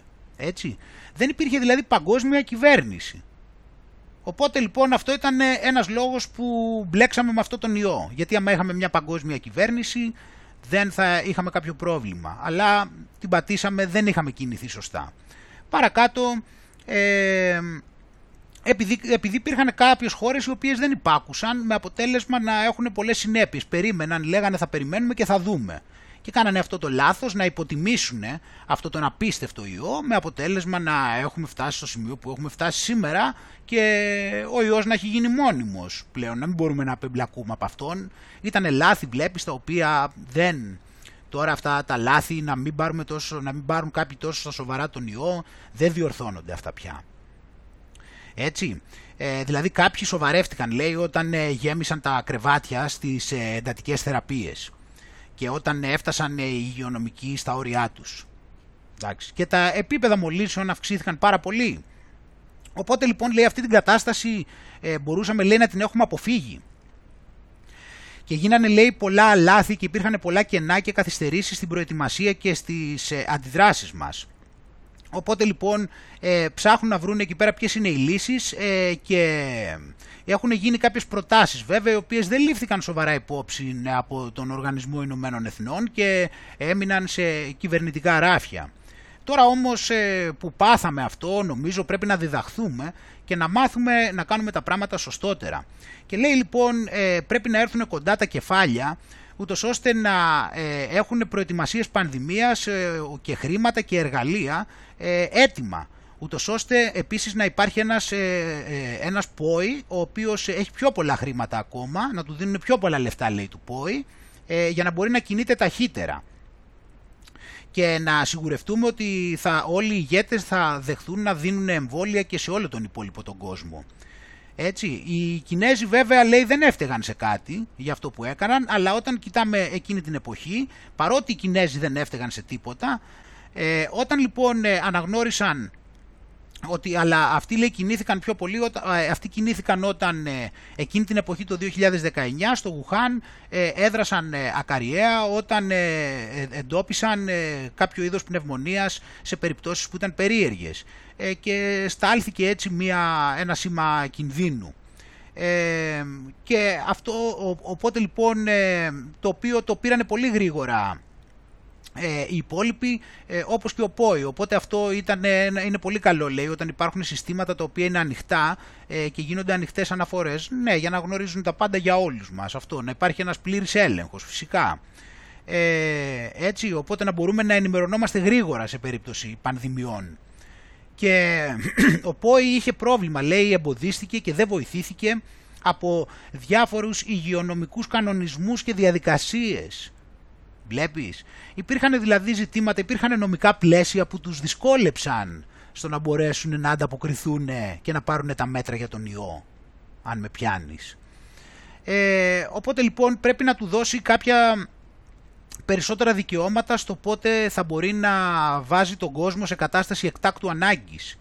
Έτσι και να μην είναι τόσο πολύ περιορισμένος από να χρειάζεται λέει δηλαδή να ε, υπάρχει confidentiality και να πρέπει να υπάρξει επιβεβαίωση ε, οι οποίες δεν επιτρέπουν στο να έχει άμεση δράση ε, και δυσκολεύει τις χώρες που τις έβαλε λέει να κλείσουν χωρίς λόγο τα σύνορά τους έτσι, στο, στο διεθνές εμπόριο. Οπότε εδώ βλέπουμε έτσι ότι ζητάει να μην έχει πολύ γραφειοκρατία έτσι να τους βλέπει και να μπορούν να κινούνται πιο ελεύθερα από νομικά πλαίσια τώρα και κανονισμούς και να έχουν και την ευκαιρία ανα πάσα στιγμή να μπορούν να, πούμε, να πούνε ότι ζούμε σε μια πανδημία πάλι και πρέπει να πάρουμε ε, φασιστικά μέτρα τα οποία είναι για το καλό μας όμως. Έτσι, πρέπει να έχουν δικαιώματα να το κάνουν πιο εύκολα γιατί οι ιοί παραμονεύουν. Έτσι, ε, οπότε λοιπόν ε, υπήρχαν κάποιες χώρες οι οποίες ε, δεν εκτίμησαν, λέει, υποτίμησαν την επιστήμη ε, με αποτέλεσμα αυτό να έχει, ε, πώς το λένε, θανατηφόρες συνέπειες. Ε, οπότε αυτό το, το πρόβλημα εκεί ήταν λοιπόν ότι υπήρχε έλλειψη παγκόσμιας κυβέρνησης και ελέγχου για να μην υπάρχουν λέει ε, γεωπολιτικές ε, έρηδες και εθνικισμός ε, οι οποίοι αδυναμώνουν το σύστημα ε, το οποίο θα πρέπει να λειτουργεί ούτως ώστε να κρατάει τον κόσμο ασφαλή. Πόσο καλά κωδικοποιημένη λέξη την οποία, προτάσεις οι οποίες πλήρως τις καταλαβαίνουμε. Έτσι. Ότι ε, υπήρχε πρόβλημα ότι κάποια κράτη πήγανε κόντρα επειδή δεν άκουγαν την επιστήμη και αυτό συνέβη επειδή δεν υπήρχε παγκόσμια κυβέρνηση ούτως ώστε να συντονίσει τις δράσεις και να μην υπάρχουν ε, γεωπολιτικές έρηδες που ξέρεις ποιος τις κάνει, έτσι, και εθνικισμός επίσης. Ε, είναι κακό εθνικισμός είπαμε, δεν πρέπει να υπάρχουν κράτη ε, επειδή αυτά όλα αδυναμώνουν αυτό το σύστημα. Βλέπεις λοιπόν πόσο σαφέστατα είναι όλα αυτά τα πράγματα, πόσο μπροστά στα μάτια μας είναι. Ε, ότι ο ΠΟΗ λέει εδώ πρέπει να έχει πιο πολύ δύναμη και πιο πολύ χρηματοδότηση ε, και έτσι αυτά τα πράγματα οπότε είναι πάρα πολύ concerned and alarmed about the, ε, ε, είναι πολύ προβληματισμένοι έτσι και σε κατάσταση ανάγκης για το ρυθμό με τον οποίο πηγαίνει αυτή τη στιγμή ο ιός και βγαίνουν και τα επόμενα ε, και επόμενες μεταλλάξεις και δεν ξέρει τι θα γίνει τώρα και με τα εμβόλια έτσι και το πώς ε, θα μπορέσουν να καταφέρουν να εμβολιάσουν έτσι και τις μικρότερες χώρες. Που όπως βλέπεις εδώ πέρα ενώ πάντα τα εμβόλια πηγαίνανε σε, πρώτα τα κάνανε σε τριτοκοσμικές χώρες, τώρα εδώ πέρα έχουν δώσει βάση στο δυτικό κόσμο περισσότερο με όλα αυτά. Είναι πολύ σαφές. Και αυτά φυσικά τα άλλα ότι δεν έχουν δώσει στους άλλους είναι απλά οι δικαιολογίες. Ότι τα έχουν, επειδή θέλουν να βαρέσουν φουλ, όπως ξέρουμε, τους, την, τους λευκούς επί της ουσίας. Γιατί αυτό είναι που γίνεται. Έτσι. Και επειδή όμως αυτό εδώ πέρα το οποίο εδώ διαγράφεται ξεκάθαρα όπως είπαμε, δηλαδή όπως καταλαβαίνεις εδώ στην ουσία μας λέει κιόλας ότι περιμένουν μετά κάποια άλλη στιγμή μετά από λίγο άμα χαλαρώσουν λίγο με κάνα κορονοϊό να πάνε μετά σε καμιά άλλη Όλα αυτά είναι βήματα τα οποία φίλοι μου είναι εμφανή για εμάς πλέον και καταλαβαίνουμε τα πράγματα και είναι και ενδιαφέρον εδώ πέρα τώρα λοιπόν να δούμε κάποια, τον, ε, κάποια λόγια παλαιότερα που ήταν από το 58 τα οποία τα ξαναδιάβασε μετά το 1974 ο Αμερικανός επιχειρηματίας που ήταν και πολιτικός ακτιβιστής ο Ρόμπερτ Βέλτς. Εντάξει πάμε να δούμε λοιπόν εδώ πέρα το βίντεο και να δούμε κάποια πραγματάκια. Thank you.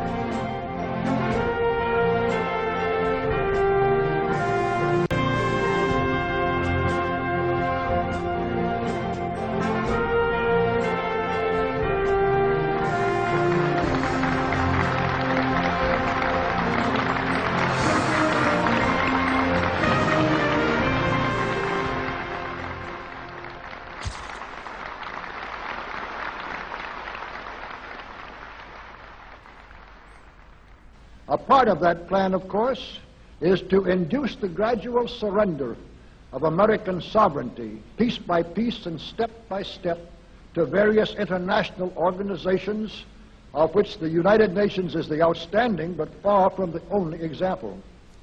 Now, here are the aims for the United States. Έτσι, οπότε εδώ πέρα αυτό το πράγμα είναι πάρα πολύ σαφές. Τη στιγμή αυτή ειδικά που βιώνουμε εμείς τώρα ε, είναι στον μεγαλύτερο του βαθμό. Έτσι βλέπουμε ποιος λύνει και δένει. Είναι, είναι δηλαδή φανερό, δεν είναι ότι, γιατί και πριν το ξέραμε, αλλά τώρα είναι πάρα πολύ εμφανές. One, greatly expanded government spending for every conceivable means of getting rid of ever larger sums of American money as wastefully as possible. Two, Θυμάσαι εκείνη την εποχή, τώρα εδώ πέρα αυτά τα λέει το 1974 που ε, και γενικά στην Αμερική θα ξεκίνησε και λίγο νωρίτερα, λίγο μετά με το, στην Ελλάδα πώς ήταν με τον Αντρέα. Τι έξοδα έκανε το κράτος. And then much higher taxes. Εντάξει, αυτό κλασικό. Three, an increasingly unbalanced budget despite the higher taxes. Four, wild inflation of our currency. Five,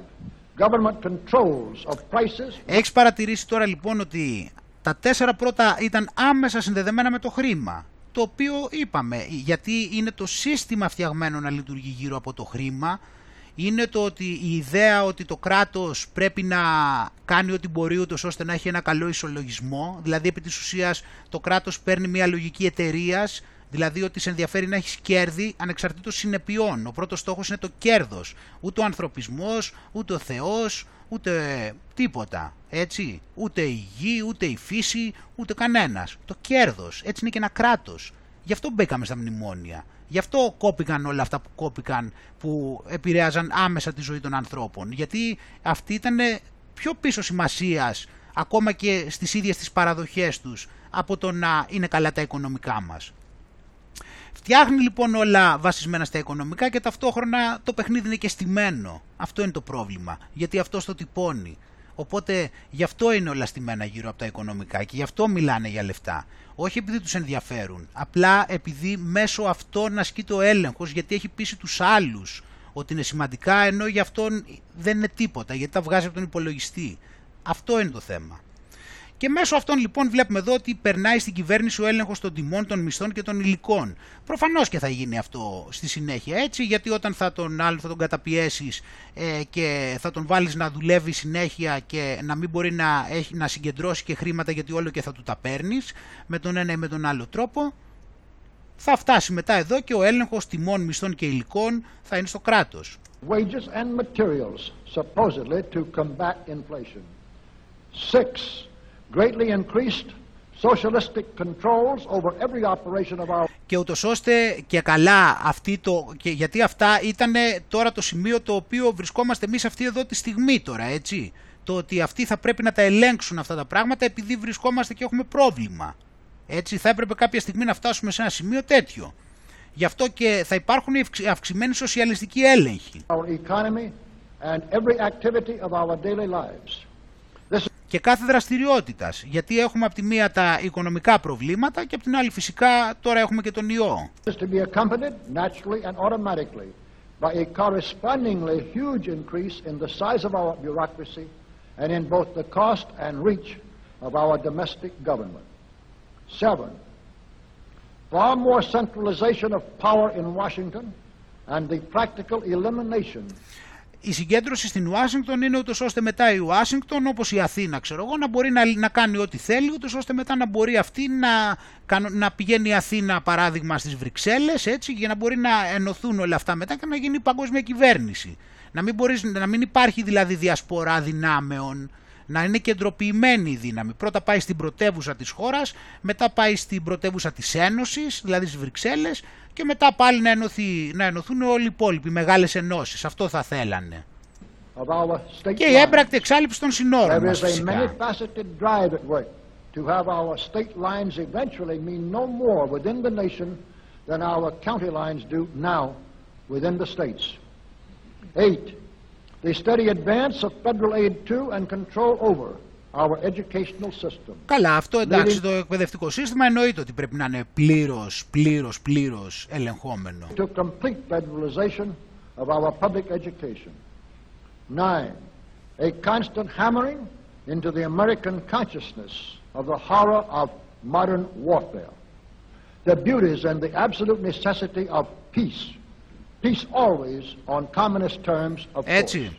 Και αυτό εδώ πέρα είναι το φοβερό, το, με, το μεγαλύτερο κόλπο αυτής της εποχής λοιπόν, ότι περάσαμε τις προηγούμενες δεκαετίες, όλη την το προηγούμενη ανθρωπότητα με πολέμους, σφαγές που ξέρουμε ποιος τα οργάνωνε, περάσαμε όλα αυτά, επιθέσεις από εδώ, επιθέσεις από εκεί, για να βρεθούμε λοιπόν τον προηγούμενο Μάρτιο και να είναι όλα τα πράγματα ήρεμα, να είναι οι τζιχαντιστές ήρεμοι, χαλαρωμένοι όλοι, για να μπορέσουμε να ξεκινήσουμε μια μεγάλη τρομερή πανδημία, από την οποία θα πατήσουμε και θα φτάσουμε στην παγκόσμια κυβέρνηση. Έτσι, θα έχουν δηλαδή πρώτα όλοι ηρεμήσει μέχρι το Μάρτιο του 2020. Το Μάρτιο του 2020 που θα έχουν ηρεμήσει όλοι στέλνουμε την πανδημία για να μπορούν όλοι να ασχολούνται με αυτά and 10, the consequent willingness of the American people to allow the steps of appeasement by our government which amount to a piecemeal surrender of the rest of the free world and of the United States itself. Και αυτό είναι συνέχεια έτσι και αυτό είναι συνέχεια που ζητάμε τις παρεμβάσεις απ' έξω και τις βοήθειες ε, και την, ε, τα χρήματα και αυτές τις συζητήσεις παράδειγμα στο Black Lives Matter για να φέρουν αστυνομικούς από τα Ηνωμένα Έθνη και να δούμε που θα συνεχίσει, πώς θα πάει αυτό το πράγμα, γιατί αυτό είναι πολύ πιθανό στη συνέχεια, έτσι να χρειαστούμε επιπλέον εξτρά βοήθειες από κανένα οργανισμό Ηνωμένων Εθνών. Έτσι. Οπότε λοιπόν φίλοι μου, βλέπουμε πως είμαστε παίχτες σε παρτίδα αρκετά στημένη, αλλά στημένη πάντα βέβαια μέχρι το επίπεδο που μπορεί αυτός, γιατί δεν μπορεί μέχρι οπουδήποτε, έτσι και δεύτερον έχει και σημασία μέχρι πόσο εμείς του επιτρέπουμε να το κάνει αυτό, ε, πέραν του μεγάλου αφεντικού δηλαδή. Το θέμα είναι όμως ότι αν ε, γυρίσουμε πίσω και αρχίσουμε και δούμε όλο αυτό το, το, και το δούμε αναλυτικά το πράγμα και σε βάθος και με, βλέποντας τη μεγάλη εικόνα τι είναι το σύστημα, επί της ουσίας ε, πρόκειται για μια διαρκή μέθοδο μεγαλύτερης υποδούλωσης των ανθρώπων. Όλα τα υπόλοιπα δηλαδή είναι ένα πολύ όμορφο διαφημιστικό περιτύλιγμα ήταν πάντα. Ό,τι σου έχει πει για καλό ήταν για το κακό σου και το κακό των ανθρώπων και μας έβαζε πάντα βαθύτερα. Σου έλεγε ε, ότι πρέπει να γίνεις ε, σπουδαίος, από ένα σημείο και μετά έπρεπε είτε να φιλήσεις κατουρημένες ποδιές, έπρεπε να κλέψεις, έπρεπε να αδικήσεις, έπρεπε να κάνεις άλλα πράγματα που δεν θέλω να πω ε, και ούτω καθεξής. Σου έλεγε ε, πρέπει να έχεις πολλά λεφτά, ε, από ένα σημείο και μετά αναγκαστικά για τα πολλά λεφτά ε, πρέπει να κλέψεις και δεύτερον πρέπει να έρθεις σε συμφωνία μαζί του, να κάνεις αυτά που θέλει, ούτως ώστε να σε βοηθήσει να έχεις πρόσβαση σε περισσότερα λεφτά από ένα σημείο και μετά. Σου έλεγε, ε, ξέρω εγώ, να γίνεις, να είσαι καλός πολίτης. Ε, άρα λοιπόν εσύ έπρεπε να πληρώνεις ό,τι φόρο ξέρω εγώ του κατεβαίνει αυτού νου, ε, να σου κλέβει τα λεφτά τα οποία σου έχει κρατήσει από, το, από τη σύνταξή σου παράδειγμα, να σου κλέβει το μισθό τον οποίο κανονικά δικαιούσε να παίρνεις στον κόμπι στο μισό και ούτω καθεξής. Ε, είναι, δηλαδή, σου λέει μετά να πάει να πήγαινες μετά να σε γιατρέψει, έχει γεμίσει τους ανθρώπους με φάρμακα, τα οποία το μόνο που κάνουν είναι να τους ε, ηρεμούν λιγάκι από το πρόβλημα και μετά τους δίνουν άλλο φάρμακο για να τους ηρεμήσει από το πρόβλημα που τους δημιουργεί το φάρμακο που τους ηρεμούσε από το άλλο. Ε, και μια κατάσταση τέτοια συνεχιζόμενη στην οποία δεν μπορείς να ζήσεις χωρίς, τα, ε, χωρίς τη χημεία αυτή έτσι, ό,τι και να σου έδινε, δηλαδή είναι τόσα πολλά, δηλαδή σου έλεγε στο σχολείο, σου έλεγε να πας να γίνεις να μορφωθείς, σου έδωσε τη μόρφωση και τι έκανε στην ουσία, φτιάχνει ένα σχολείο που οι περισσότεροι βγαίνουν εκεί πέρα απόλυτοι παπαγάλοι, σου έδωσε μετά το πανεπιστήμιο το οποίο ήταν χειρότερο, το οποίο έκανε τους ανθρώπους ε, όχι απλά να μην γίνονται επιστήμονες, αλλά ε, στην ουσία αυτοί που ήταν φιλόδοξοι απλά μπλέκανε με αυτούς που θα τους προωθούσαν καλύτερα. Δεν είχε καμία σχέση δηλαδή με αξιοκρατία. Και τα ξέρουν αυτά όποιοι έχουν πάει, τα ξέρουν πώς είναι. Ό,τι και να έδινε πάντα η, αυτό που έπρεπε να κάνεις ήταν πάντα κάτι το οποίο έβλαπτε και εσένα, έβλαπτε και την ε, ανθρωπότητα. Και όλα αυτά είναι το θέμα ότι καλλιεργούσαν τους εγωισμούς τους ανθρώπους. Άρα επί της ουσίας ό,τι ήταν να σου δώσει είχε πάντα το χαρακτήρα του αργύριου. Έτσι. Όλα ήταν δηλαδή ό,τι σου θεωρούσε ότι εσύ πρέπει να κάνεις για να είσαι καλός, ήταν σαν να παίρνεις ε, κάποια αργύρια, δηλαδή στην ουσία ξεπούλαγες ε, αυτό που θεωρείς καλό να κάνεις, αυτό που θεωρείς ε, σωστό, αυτό που θεωρείς δίκαιο ε, και υπερεύαιναν οι εγωισμοί οι οποίοι έχουν αυτό το χαρακτήρα έτσι την, της ε, ικανοποίησης, έτσι της ύλης, ε, είτε είναι άμεσα κάποια ε, φιλαργυρία είτε έχει να κάνει με μια προσωπική εξύψωση έτσι και να φανείς καλός και όλα αυτά ήταν πάντα αυτά που αυτός είχε να σου δώσει με τίμημα του να προδώσεις τελικά τον ίδιο σου τον εαυτό, το, την αλήθεια, τη δικαιοσύνη, το Χριστό, όλα αυτά που πρεσβεύει και ούτω καθεξής. Αυτό γινόταν συνέχεια. Και τώρα λοιπόν αφού έχουν εκπαιδευτεί όλοι να ζητούν αυτά τα αργύρια και τα αργύρια για αυτούς να είναι τα σημαντικά, η εξύψωση, η επιτυχία είπαμε, τα χρήματα και όλα αυτά, τα οποία είπαμε ποιος τα διαχειρίζεται. Τώρα λοιπόν αφού έχουν εκπαιδευτεί συνέχεια να ζουν υπό την ανάγκη των αργυρίων, φτάσαμε και στο σημείο λοιπόν που όποιος δεν θέλει ε, να κάνει τον πόλη ε, βασικά αυτή τη στιγμή βρίσκεται στη μεγάλη πρόκληση οποιοδήποτε αργυρίου από λοταρία, λεφτά, ε, like στο facebook, όποιος θέλει και τα like του και τα συγχαρητήριά του από κάτω και τα μπράβο του και στη συνέχεια να του υπόσχεται ελευθερία, να του υπόσχεται ότι θα μπορεί να πηγαίνει ταξίδια, θα μπορεί να πηγαίνει σε καφετέριες, θα μπορεί να πηγαίνει εκεί πέρα να κυκλοφορεί, να πηγαίνει όπου θέλει ε, και θα επιστρέψει στην κανονικότητα, δηλαδή στα μπουζούκια προφανώς τίποτα τέτοιο εννοεί κανονικότητα και ούτω καθεξής.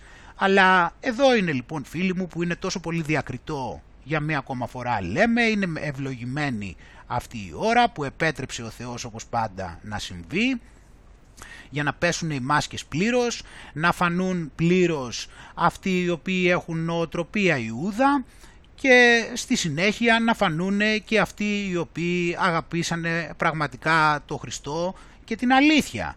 Και έτσι εκεί πέρα αφού θα έχουν γίνει όλες οι επιλογές συνειδητά γιατί από ένα σημείο και μετά στην ουσία η, η αμαρτία είναι και επιλογή. Δηλαδή από ένα σημείο και μετά ε, αυτός ο οποίος του αρέσει η ανομία του αρέσει, την κάνει κατ' επιλογή, τη θεωρεί σωστή. Και υπάρχουν και άλλοι όμως αυτοί που δεν το βλέπουν έτσι και δεν τους αρέσει η ανομία. Οπότε έτσι θα ξεχωρίσει ξεκάθαρα ποιος αγαπάει το μαμονά, ποιος αγαπάει δηλαδή όλα τα οποιοδήποτε είδους αργύριο μπορείς να σκεφτείς ε, και θα δώσει ακόμα και την, την ψυχή του αυτή τη στιγμή όπως βλέπουμε έτσι γιατί θα πάρει μια μεταλλαξιογόνα ουσία και θα φανεί και ποιοι είναι αυτοί οι οποίοι δεν θα δώσουν σημασία σε οποιοδήποτε αργύριο, σε οποιαδήποτε βόλεψη και θα συνεχίσουν να βλέπουν με μεγαλύτερα ιδεώδη, να βλέπουν τα πράγματα έτσι στη μεγαλύτερη εικόνα, να αγαπούν την ελευθερία επιλογής τους, να την υπερασπίζονται και αυτό πιστεύω ότι στην πραγματικότητα θα τους δικαιώνει ανεξαρτήτως ποιες είναι οι περιστάσεις. Γιατί φίλοι μου σκέφτομαι πως αυτά τα αργύρια αυτή τη φορά είναι μάλλον και τα τελευταία. Καλή δύναμη λοιπόν σε όλους, ο Θεός να είναι μαζί μας με το καλό και τα ξαναλέμε σύντομα. Γεια και χαρά.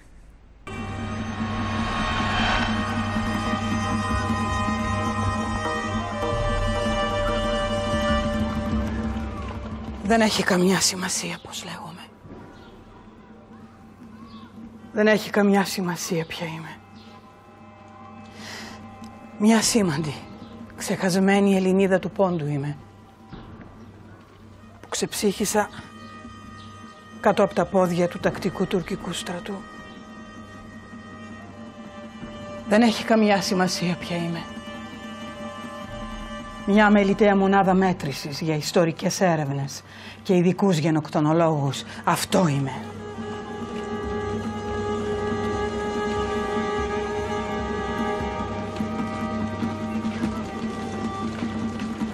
Και παίζουν οι ειδικοί. Παίζουν με την αντοχή σας. Και παίζουν με τις λέξεις. Ήταν γενοκτονία. Είχαν πρόθεση οι Δήμοι, το σχεδίασαν. Αν το σχεδίασαν, ναι, ήταν γενοκτονία. Αυτοί όμως δεν το σχεδίασαν. Έτσι λένε. Εκατομμύρια άνθρωποι πέσαμε θύματα άτακτου τουρκικού στρατού και εξαγριωμένων τσέτιδων. Έτσι λένε. Δύο εκατομμύρια Έλληνες, Αρμένοι, Ασσύριοι βγήκαμε στο δρόμο και είχαμε την ατυχία να πέσουμε πάνω σε εξαγριωμένους Κούρδους και έγινε το μακελιό. Έτσι λένε. Με αποκαλούν παράπλευρη απώλεια ενός πολέμου. Στην καλύτερη περίπτωση με αποκαλούν έγκλημα πολέμου. Έγκλημα ναι. Πολέμου; Ποιος πόλεμος; Εγώ ξέρω ότι πόλεμος είναι η αντιπαράθεση στρατών με όπλα. Όταν βάζεις γέρους, γυναίκες και παιδιά να περπατάνε από τη μια άκρη της Τουρκίας στην άλλη. Έτσι χωρίς να σου έχουν κάνει κάτι. Απλά επειδή είναι αυτό που είναι και επειδή πιστεύουν αυτό που πιστεύουν και εσύ από δίπλα. Καβάλα στο άλογο. Τους ταπεινώνεις. Τους βασανίζεις. Τους βιάζεις. Τους εκτελείς. Αυτό παλικάρια δεν είναι πόλεμος. Αυτό γενοκτονία λέγεται. Εμείς που επιζήσαμε τη γενοκτονία γίναμε πρόσφυγες στην πατρίδα μας, στην Ελλάδα. Εμείς πρόσφυγες είμαστε. Και όταν σε απομακρύνουν βία από το σπίτι σου, από τη ζωή σου, από την πατρίδα σου, τους συγγενείς σου, τους φίλους σου, τη γλώσσα σου και προσπαθείς να επιζήσεις σε ένα ξένο και πολλές φορές εχθρικό περιβάλλον, τότε ο μόνος τρόπος για να προστατέψεις τον εαυτό σου, να τον παρηγορήσεις και να μαλακώσεις τον πόνο σου είναι να γυρνάς στις ρίζες σου και να γυρνάς τα ήθη και έθιμα που έφερες μαζί σου. Γιατί μόνο αυτά έφερες και αυτά είναι η ταυτότητά σου.